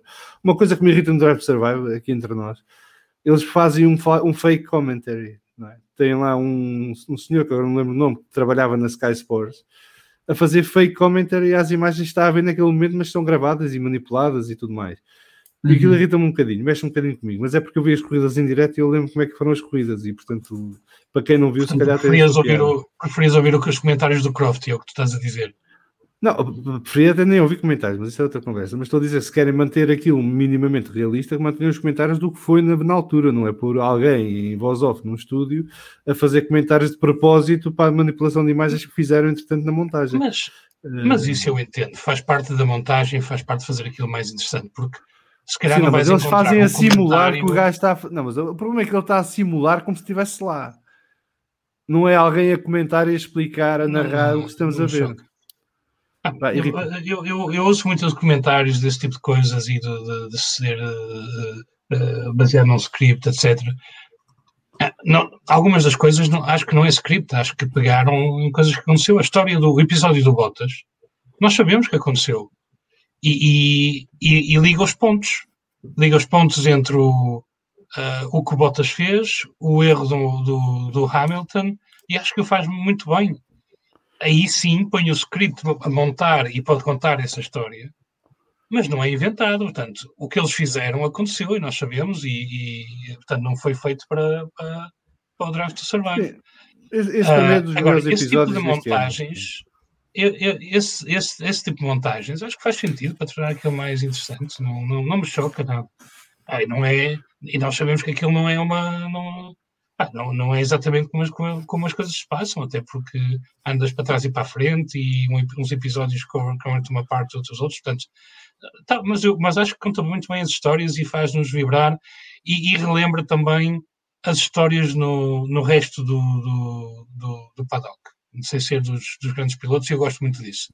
Gosto que falem da, da Alfa Romeo e da Haas e, e o que é que eles têm em comum e como é que e rivalidade, mas também, sobretudo, a parceria entre elas eu gosto, gosto disso também. São as coisas que normalmente não temos durante a época normal, porque estamos focados uh, em resultados e, nas, na, na, e quem está a ganhar e quem nas grandes guerras e esquecemos esses detalhes. Portanto, essa história faz falta e, e é bem contada. Uh, só que eu um, um comentário da Carolina. O problema da Claire é que tinha muito sentimentalismo pela Williams e não ia conseguir sacrificar algumas bandeiras da, da empresa para conseguir renovar e restaurar a equipa toda. Uh, acho que isso também joga um bocadinho uh, naquilo que aconteceu com o Williams. Uh, e se calhar a, a, falta de distância em alguns momentos da Claire em relação ao Williams prejudicou mais do que ajudou. Noutras alturas terá ajudado mais do que prejudicou, mas sim, acho que isto é um fator que joga. Em relação ao que estavas a dizer, Pedro, eu acho que a coisa que eu mais gosto no Drive to Survive, e já vamos voltar ao tema, que o tema é o que não está no Drive to Survive e devia estar, Uh, mas uma coisa que eu gosto no Drive Survive é que nos permite ver muito dos bastidores. Uh, mais do que as histórias que são contadas em cada episódio, uh, cada um de nós pode ver um bocadinho dos bastidores e perceber algumas coisas que de outra maneira não tinha acesso. E eu nisso gosto muito do Drive Survive. E atenção, eu gosto de ver Drive Survive. Não, não, não, não, não acho que aquilo seja um documentário, longe disso. acho que aquilo é ficção, baseado em factos reais, mas é ficção e, e, é montado para ser ficção e para atrair um público jovem. E temos aqui dois jovens connosco e, portanto, João, Nuno, Drive to Survive, o que é que faltou? E se quiserem podem falar um bocadinho se gostam, se não gostam e tudo mais. Começa agora pelo João, antes de começar pelo Nuno. Sim, sim. Uh, sim, eu acho que o que disseram daquilo de querer atrair o público jovem é, é super verdade e nós temos só no nosso círculo de amigos temos muitos exemplos uh, de coisas assim, como o convidado que tivemos no nosso podcast, que se não foi de Fórmula 1 por causa da série, e se tem a noção que, que se no nosso grupo de amigos isso acontece, então à escala mundial deve ter sido uma explosão chocante. Um, acho que faltou, uh, como disseram, a performance do Russell em Sakir, que é um bocado chocante. Um, faltou uh, mais do Grande Prêmio de Portugal, especialmente as primeiras voltas, uh, tanto no episódio do Sainz como quando falam da Mercedes e do Hamilton, e ele ali bate um recorde também uh, achei um bocado grave. E faltou falar ainda Williams, né? E hum, acho que tentam pintar um pouco a relação do, do Norris e do Sainz de uma maneira que, que não parece ser a verdadeira. Tentam criar ali alguma picardia que, que não se sente toda entre eles. É claramente uma, uma amizade e, e uma, uma, rivalidade, se pode sequer assim chamar. Eh, são duas pessoas competitivas, por isso são competitivas entre si, mas nem sequer chegaria a chamar rivalidade, porque eles são, são duas pessoas que se deram mesmo muito bem. Por isso acho que eles tentam ali criar um drama onde não existe, que também faz parte, a série toda baseia-se em criar muito, em enaltecer o drama que existe, eles multiplicam por 10 e por isso é que também torna a série interessante uh, para as pessoas que, que não costumam ver Fórmula 1. Para quem vê Fórmula 1 uh, é fixe ver porque é Fórmula 1 sempre, mas sentimos sempre estes detalhes como um bocado torcer o nariz, tipo, pá, estão a tentar criar aqui uma coisa que não, que não existe e pronto, para quem gosta de Fórmula 1 tem um bocado essa sensação. Nuno. Eu. Assim, eu, eu sou, gosto muito de Drive to Survive. Antes de ir ao ponto que faltou, eu gosto muito de Drive to Survive, mas acho que esta série, esta temporada 3 ficou um bocado tão novela a mais para o meu gosto. Uh, sinto que criaram muito drama, por exemplo, no caso do Richard e do Norris, não existe, para tentar atrair um pouco mais de do amante de, de ficção e não um amante da própria Fórmula 1. Uh, eh, compreendo que seja esse o objetivo, concordo que seja esse o objetivo, mas acho que houve drama a mais onde ele não existia. Uh, muito bem com a história de Bottas e não sei o quê, pronto, mas acho sempre um drama a mais que não vale a pena.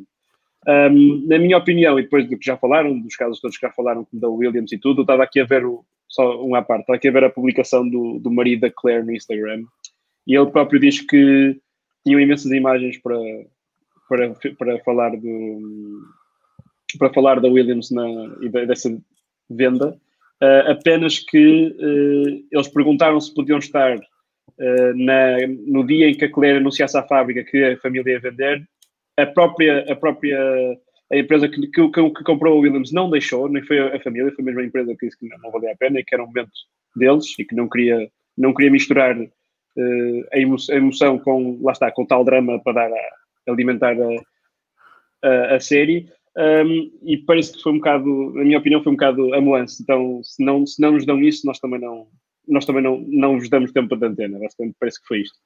Um, pronto, a parte está feita.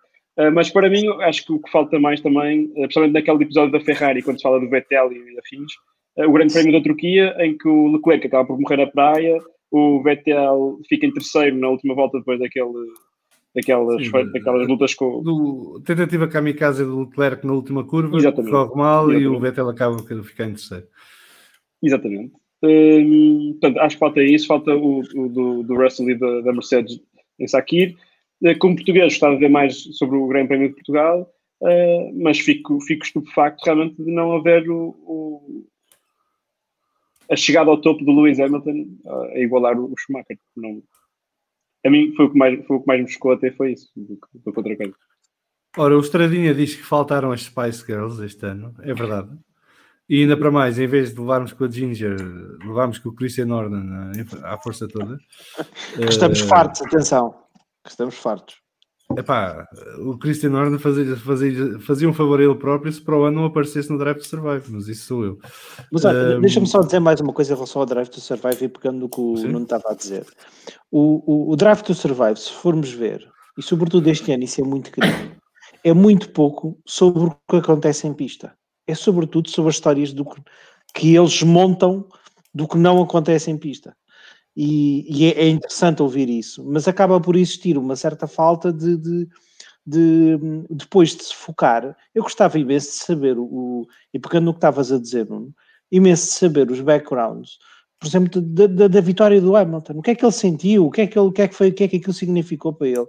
E achava muito mais piada a isso do que, do que, do que algumas das telenovelas que lá puseram. Por exemplo, aquele episódio da, da do Gasly, e o Coita, não sei se viram um momento do que via a tentar aparecer lá atrás, num, num carro, quando, quando, quando, quando, quando ia o Gasly à frente. Uh, acho que são, são episódios que não, não, não trazem nada de novo. Mas pronto. É, é, ok, estamos a, estamos a, falar do que não apareceu, mas esse foi. Eu gostei muito desse episódio, acho que esse é daqueles de, de, de emocionar. A vitória do, do, do, do Gasly. Do Gasly, sim. Epá, eu, eu, eu, gostei do ano passado, este ano é, é, é, é recantado. Não, não, não traz nada de novo. Acho que teve mais impacto. Olha, eu gostei mais do, do Das. Eu acho que o episódio da Das é, é um episódio que explica diferente. muita coisa, explica muita coisa a quem é fã e a quem não é fã da Fórmula 1. Sim, sim.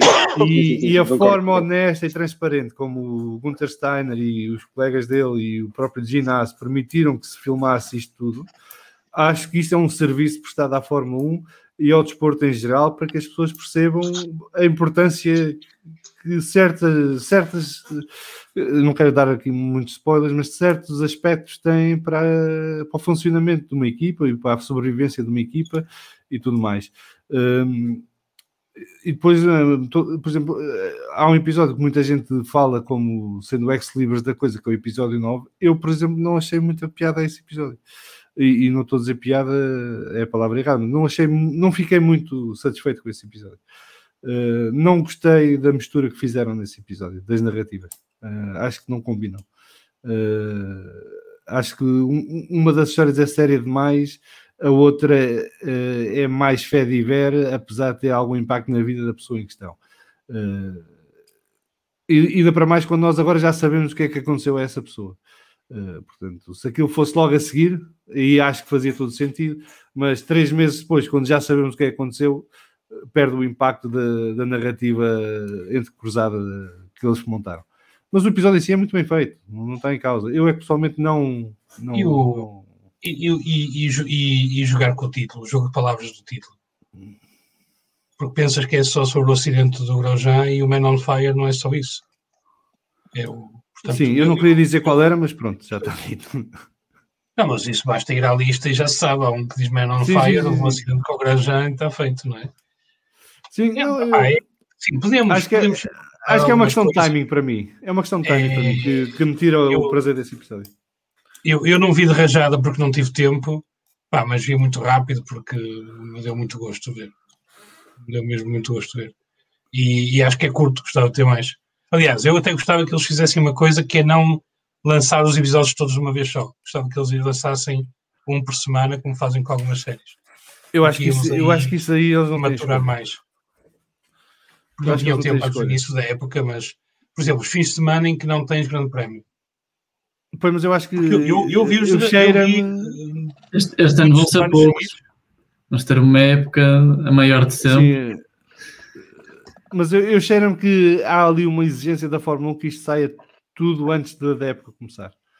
Uh, e portanto, não acho que eles tenham grande hipótese de decidir fazer o lançamento de um episódio por semana, por exemplo.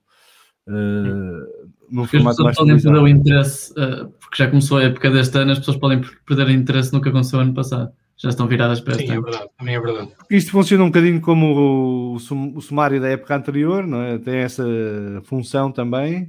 Eh, quer seja direto no ecrã, quer seja porque te faz lembrar a ti que és fã do que é que aconteceu naquela altura, naquele momento.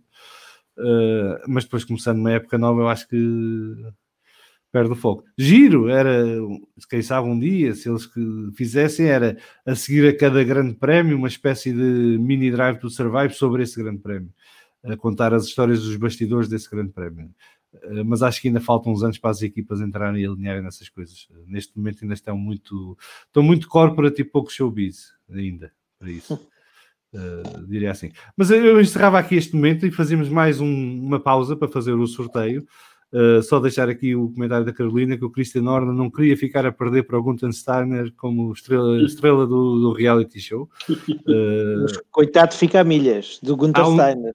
Sim, mas há, há, um terceiro candidato a isto que é o Toto Wolff, parece estar-lhe a tomar o gosto e se calhar para o ano vamos ter o Toto Wolff em metade dos episódios. Uh, espero bem que não, mas uh, há probabilidades. Não, não, a questão é que o Toto Wolff divides entre o, o time líder da Mercedes, o acionista, o agente de pilotos, e ele aparece muito porque tem muitos papéis. Pois, e... O próprio Zac Brown também, também tem uma sede, uma sede de protagonismo grande. Esse, esse, isso também, também, também fiquei com essa. Pá, mas o, o Zac Brown é porque é americano, quero-me parecer. Mas, mas, mas o, que é que, o, que é que isso, o que é que isso interessa? Eu, Acho olha, o que- Cristiano Ronaldo é inglês e é casado com uma Interessa, interessa que eu acho que dos team managers é o que mais percebe o que é que eles estão a fazer ali, naquela Está série. bem, eh, repara uma coisa, o- a AS também é uma equipa americana e é é exatamente a mesma razão pela qual o Zac Brown está lá, que é para dar visibilidade à equipa. E acho Sim, mas não é isso que eu estou a dizer. Estou a dizer é que o Zac Brown aparece muitas vezes porque é dos poucos team managers que percebe para que é que serve a série e sabe posicionar-se e dizer as coisas certas. Sim, Eh, não acho que seja muito bem E é por isso que o Gunter Steiner também é uma estrela, porque contribui para aquilo que a série está a tentar eh, criar no- nos espectadores. E, agora, o, o Toto Wolff e o Christian Horner é só inuendo político e a mandar bocas indiretas. Eh, não sei até que ponto é que isso é entretenimento para quem não segue a Fórmula 1 e mesmo para quem segue a É Fórmula 1 há sei que ficamos a pensar, mas eles estão a falar de quê agora? Eh, É, para mim, mas Porque para mim foi. Eu gostei de ver a relação entre eles. Gostei, Sim, mas é- gostei é- daquela mas é muito picardia entre eles. Mas é muito específico e tens de perceber de Fórmula 1 para acompanhares o- a conversa, não é? Como tinhas, como tinhas entre o Abitbull e o, e o Order antes. Exatamente. Ah, tem piada, essas picardias têm piada. Tem, tem para nós. Faz parte do fãs de Fórmula 1. espetáculo. Agora, não sei para quem não perceba puto de Fórmula 1, não sei até que ponto Sim, é que para os outros, para os outros também. Mas adiante, para vamos outros. então ao sorteio. Vamos então ao sorteio, porque já vamos longos e ainda temos mais Yeah. um tema de conversa. Ora, então vamos lá partilhar o nosso Random Number Generator. Só, só- Eh. Devemos fazer um- os tambores. Podem fazer os tambores. Lá então. Ora, vamos então ao próximo número. Se for o 65, já sabem que já saiu, não ganha outra vez. Ora então, 1, 2, 3. E é o 67. Isto está viciado nos 60. Então vamos lá ver quem é o 67. Agora, tirar este. Pôr o Excel. Isto é tudo um um momento único de televisão. Uh, dificilmente voltarão a ter um momento tão emocionante como este nas vossas vidas. Vamos então ver quem é o número 77. É o 67, Cidaniel. YT. Este não. Este não conhecemos, mas também ganhou um passe Motores Eleven para eh, ver Fórmula 1, Fórmula E, F2, F3, NASCAR e muito mais eh, durante os próximos 12 meses. Eh, vamos então entrar no último tema que tinha aqui para hoje, que é um tema que eu gosto muito, porque eu falei disto a primeira vez, quando é que foi? Em julho do ano passado. E na altura muita gente se riu. Eh, Williams e Renault, um novo romance no paddock, eh, é assim que eu estou a enquadrar a coisa, porque agora estão na fase do não vamos assumir ainda. Ok? Portanto, o, o Jorge Capito veio a terreiro desvalorizar a possível troca da Mercedes pela Renault, mas deixando a porta aberta que se faça tal troca, e portanto está no momento em que aparecer uma senhora séria, e, mas deixa a porta aberta.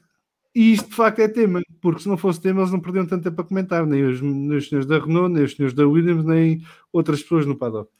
Eh, mas como é que vocês eh, veem esta possibilidade? Começo pelo Marco, obviamente. Marco, Williams e Renault, isto pode dar casamento.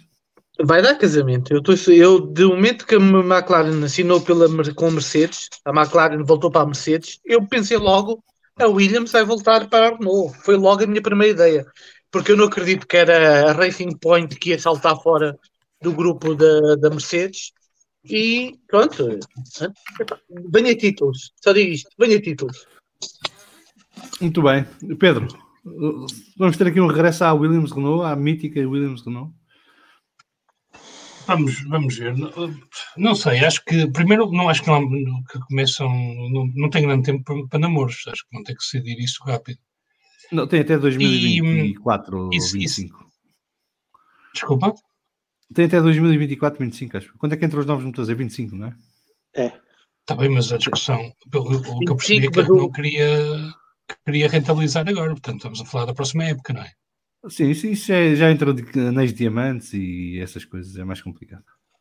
Não, até porque a, a Williams tem um acordo com a Mercedes, creio que até 2024.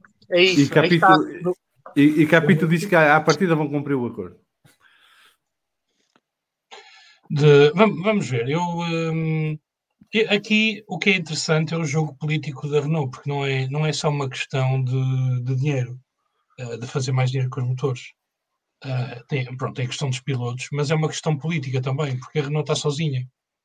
A Renault, neste momento, não tem, quando vão as, as, as, as discussões sobre regulamentos, etc., está completamente sozinha. E, e, se pensarmos na influência que a Mercedes tem, a quantidade de equipas que a Mercedes tem ou a, ou a Ferrari, é, é, um handicap enorme. Portanto, eles são, uh, como se diz em inglês, uh, rule takers e Mercedes e Ferrari são uh, rule makers.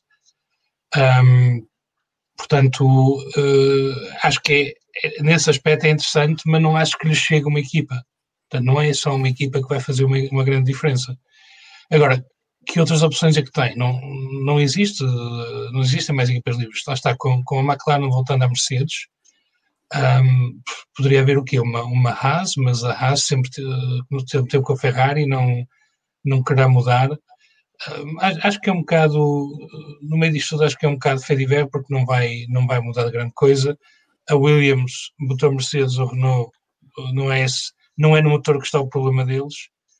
Um, e, uh, e pronto, e, e a Renault lá está, não, não lhe chega só uma, agora tem que começar por algum lado, isso é verdade, porque, porque neste momento. Agora, quando chegarmos aos próximos motores, a questão é se não vai haver mais motores, mais marcas a competir. Porque na, na próxima revisão dos motores é quando vem a, a questão dos, dos, dos biocombustíveis um, e poderá haver outras marcas interessadas aí sim a voltar a entrar e a, e a ter motores. Portanto, fala-se numa será, possibilidade será tentar marcar. Fala-se da possibilidade do grupo Volkswagen entrar, mas também não se fala em mais ninguém neste momento. Sim, mas uma mira que, que com a questão dos biocombustíveis uh, entrem, entrem mais, porque aí a, a, tecnologia não está tanto do lado do motor, está mais na questão dos combustíveis. Portanto, tens aí as, as, as, as empresas de, de, de, combustíveis, a toda a parte de refinação, que vai ter uma, um, uma influência enorme. A parte do motor vai ser muito menos exigente.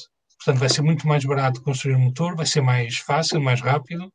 Se calhar vamos ter potências maiores, vamos ter mais cilindros, poderia ser possível, mas acho que, que poderá, poderá haver outras marcas a entrar Daí que, pronto, marcar terreno com mais uma poderá fazer, num contexto desses, poderá fazer alguma diferença. Mas acho que vai, está, está muito longe da influência que a Mercedes tem. Até a Mercedes decidir uh, uh, abandonar, um, ehm, acho que, que não vão conseguir uh, mudar muita coisa. Não, aí o que se fala é que a Mercedes poderá abandonar enquanto equipa, não enquanto fornecedor de motores. também é outra, outra conversa.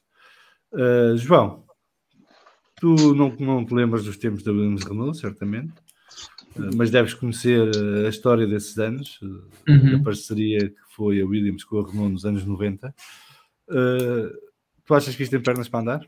E a mesma pergunta para o Nuno. Eu acho que acho que agora a Renault está num sítio melhor do que já esteve antes. Por isso, acho que a fazerem uma parceria agora uh, seria uma decisão melhor ponderada do que talvez há, há dois anos, por exemplo. Um, acho que é muito importante para a Renault eles terem um, um customer team, né? Uh, são obrigados a ter e mesmo para, para entrar dinheiro uh, é muito importante. Por isso acho que pode acontecer e, e vai depender um pouco depois das mudanças das regras, como é que a Renault se adapta, mas a Williams fica um pouco nas mãos, nas mãos da Renault que, que não se provou até agora a marca mais consistente a trazer muita potência para o, para o desporto. Nuno, concordas? Concordo, concordo. Acho que, acho que realmente passar de um, de um motor, e concordo com o que já foi dito aqui, que o problema da Williams não é o motor. E acho que se passar de um motor Mercedes, em que já provou que, que é motor de campeão há, há muitos anos e que, em princípio, continuará, continuará a ser. Um, ehm, trocar por uma, por uma Renault que mostrou que a sua consistência nem sempre foi boa, nem a sua fiabilidade, é um passo de risco, claro. Um, tá, claro que, pronto, já vieram desmentir hoje, aquela desmentir não desmentindo, mas uh, pouco vale, não é? Acho que, acho que é uma coisa que poderá acontecer, claro que sim, acho que na Fórmula 1 tudo pode acontecer, mas não estou a ver a ser acontecer nem amanhã, nem para a próxima época, acho que vai, ter, vai, vai, demorar ainda, e acho que só será mesmo em 2024 quando, quando os regulamentos mudarem. Bem, Vasco, para acabar a conversa sobre o Williams e Williams Renault. Acho que é, é, é inevitável acontecer. Eu ia-te fazer uma pergunta, mas ainda Ah, peço desculpa, doutor, peço desculpa, peço desculpa. A, a pergunta é, é que Jorge Capito, para além de vir com esta conversa, começou a recrutar pessoas do seu tempo na, na Volkswagen. Uh, e, portanto, começa a reforçar a parte humana da Williams também. Uh, e vi falar agora hoje no, na questão dos motores Renault, isto também é uma maneira de a Williams dar um abanão na situação e de dizer: atenção que nós estamos aqui uh, para ficar, para crescer e para voltar ao que éramos. Uh, e vamos fazer tudo o que tivermos de fazer por isso. E há uma palavra muito importante nas declarações de capítulo Uh, Marco, corrijo-me se estou enganado, mas ele repete muitas vezes a palavra independente. Agora que podes começar a, a opinar, se faz. Muito bem. Acho que é isso. Uh, uh, eu acho que este casamento faz todo sentido porque por essa última razão que acabaste de dizer, a independência. Acho que a Williams, de certa forma, se quer manter a independência, tem que sair um bocadinho do, do, do, da esfera de influência da, da, Mercedes, sobretudo da esfera de influência de Toto Wolff. E acho que em termos comerciais faz sentido para a Renault, porque se associa a uma marca com quem já teve muito sucesso. E, e, e, financeiramente faz muito sentido também para a própria Renault. E eu acho que para a própria Williams também pode fazer sentido financeiramente. Agora, eu acho que sobretudo isto vai acontecer se, um, se financeiramente for vantajoso para a Williams. Eu acho que a Williams, nesse aspecto, até se calhar tem uma carta importante em termos de influência, leverage a, a jogar aqui. Porque, porque acho que quem precisa mais de uma equipa cliente é a, a, a Renault, enquanto fornecedor de, de, motores. A Williams, nesse aspecto, tá, tem uma vantagem. Uh, eu acho que, sobretudo, uh, acho que a Williams esta contratação que foi anunciada esta semana tem um peso. Hum, eu não conheço o senhor, mas vindo do, do, da, da, da, equipa de, de, de rallies da Volkswagen, como aparentemente parece que veio, é, pelo menos existe aí um, um, um caminho já feito e uma, um trabalho já feito, e acaba por ser uma, uma referência. Agora, não sei se este senhor vai, vai ser uh, que vai revolucionar em termos técnicos a Williams, até porque vem de uma área completamente diferente. Agora, é, é carros, tem quatro rodas e anda. Eu, eu sinceramente espero é que o Williams consiga dar a volta a isto, porque é uma equipa que, que eu acho que faz muita falta à Fórmula 1 e, sobretudo, que também que mudem a pintura do carro, porque é horrível. Porque acho que aquilo não. não, não... Marco é, desculpa lá, mas é. Aquilo parece aqueles carros que a gente pinta, pinta no jogo de Fórmula 1. São horríveis. Estamos a entrar num momento de concurso de beleza. Uh... Eu tinha uma pergunta para fazer ao João enquanto tu aí preparas aí essas coisas. É, João, portanto, vai, avança.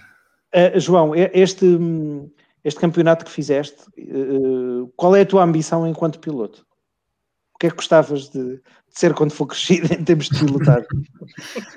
Eu acho que, que neste ramo é importante ter os pés bem santos na terra e essencialmente é muito na base do vamos andando e vamos vendo Uh, tenho sempre um plano bem estruturado e, e, isso foi uma coisa que fizemos bem desde o início.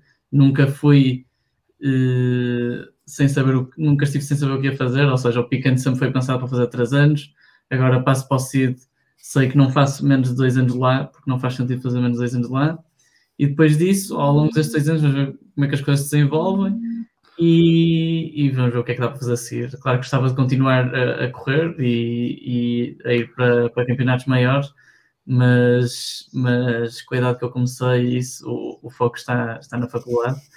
E, e, se por acaso surgir uma oportunidade, claro, ou, ou se, se, vemos que há uma porta aberta nesse sentido, claro que provavelmente agarro, agarro essa oportunidade, mas, mas o foco neste momento é, é ir fazendo o meu melhor de todos os anos e ir evoluindo, que ainda, ainda tenho muito para aprender. Muito bem. Felicidades e felicidades também para o podcast.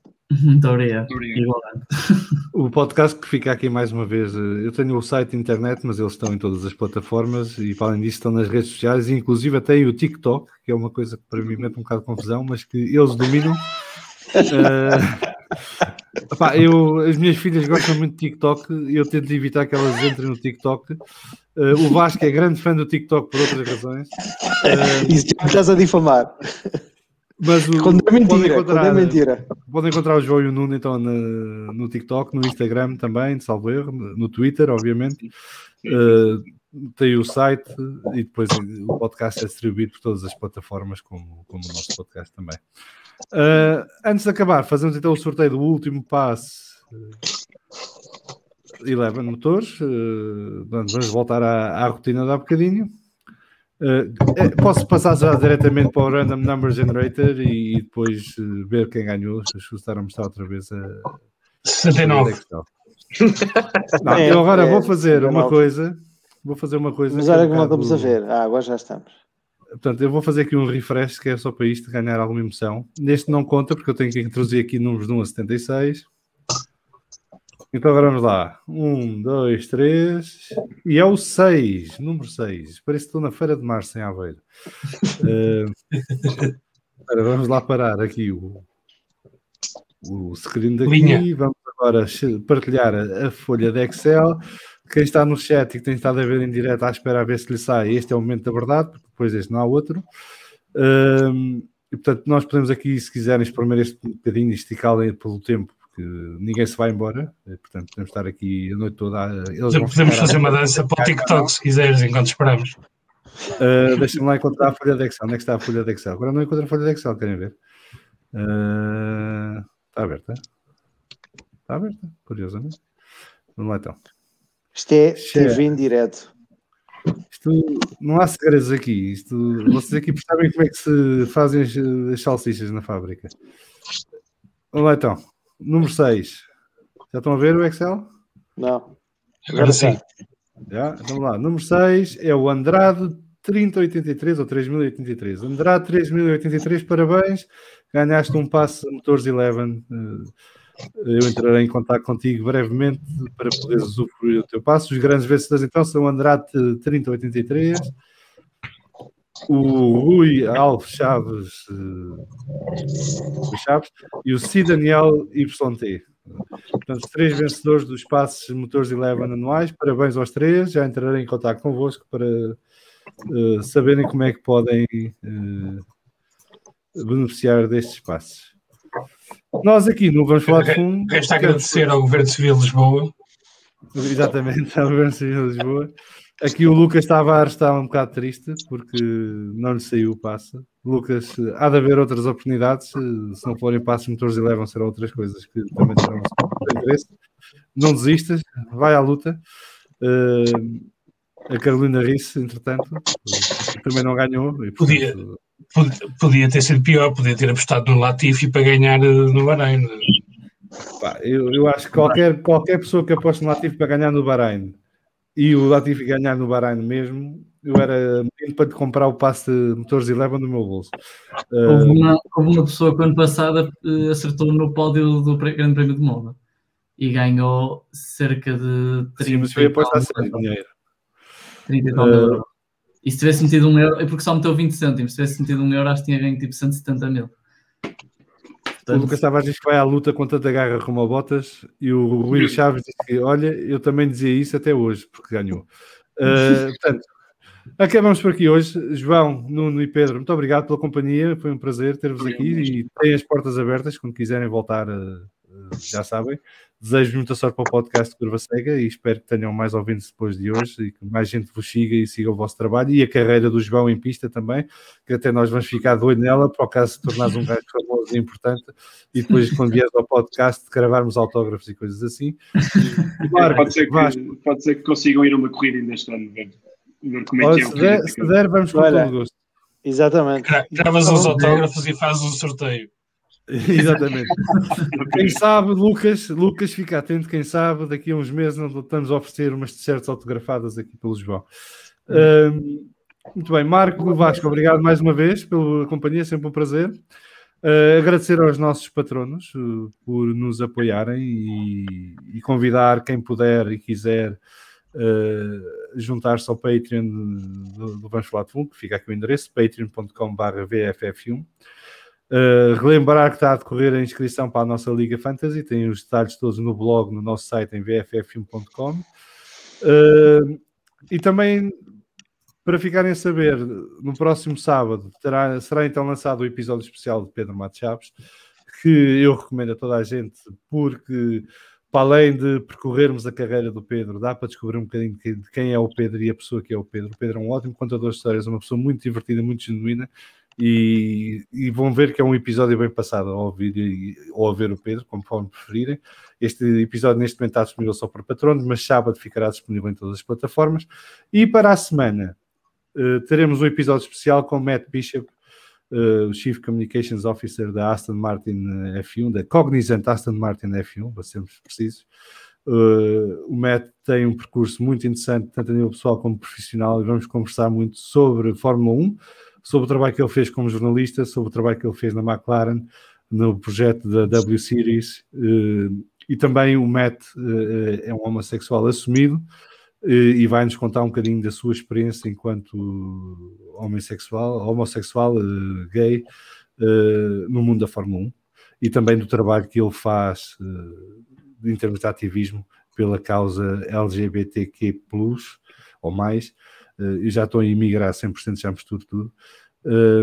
mas é um episódio muito, muito, muito bom, muito interessante, em que vamos aprender muitas coisas sobre os bastidores da Fórmula 1 e sobre coisas que se passam no mundo da Fórmula 1 que não, estão, não são sempre visíveis.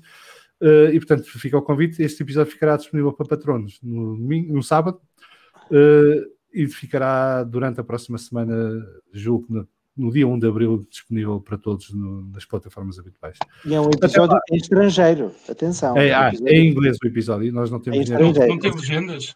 Não temos nem legendas. Portanto, quem quiser legendas tem que ir ao Patreon e apoiar o podcast, que é para nós então podermos pagar alguém que faça as legendas. Mas até lá fica em inglês disponível. Quem não percebe muito inglês, eh, que arranja um amigo ou uma amiga que possa ajudar a, a, traduzir, mas vale a pena. A conversa é muito interessante, toca em muitas coisas importantes e revela algumas coisas dos tempos de, do, do Matt, tanto da McLaren como no mundo do jornalismo de Fórmula 1. Uh, por hoje a conversa já vai longa. Agradecer a companhia de todos os que estiveram a ver em direto, uh, todos os que nos vão ouvir e ver agora quando o podcast for distribuído.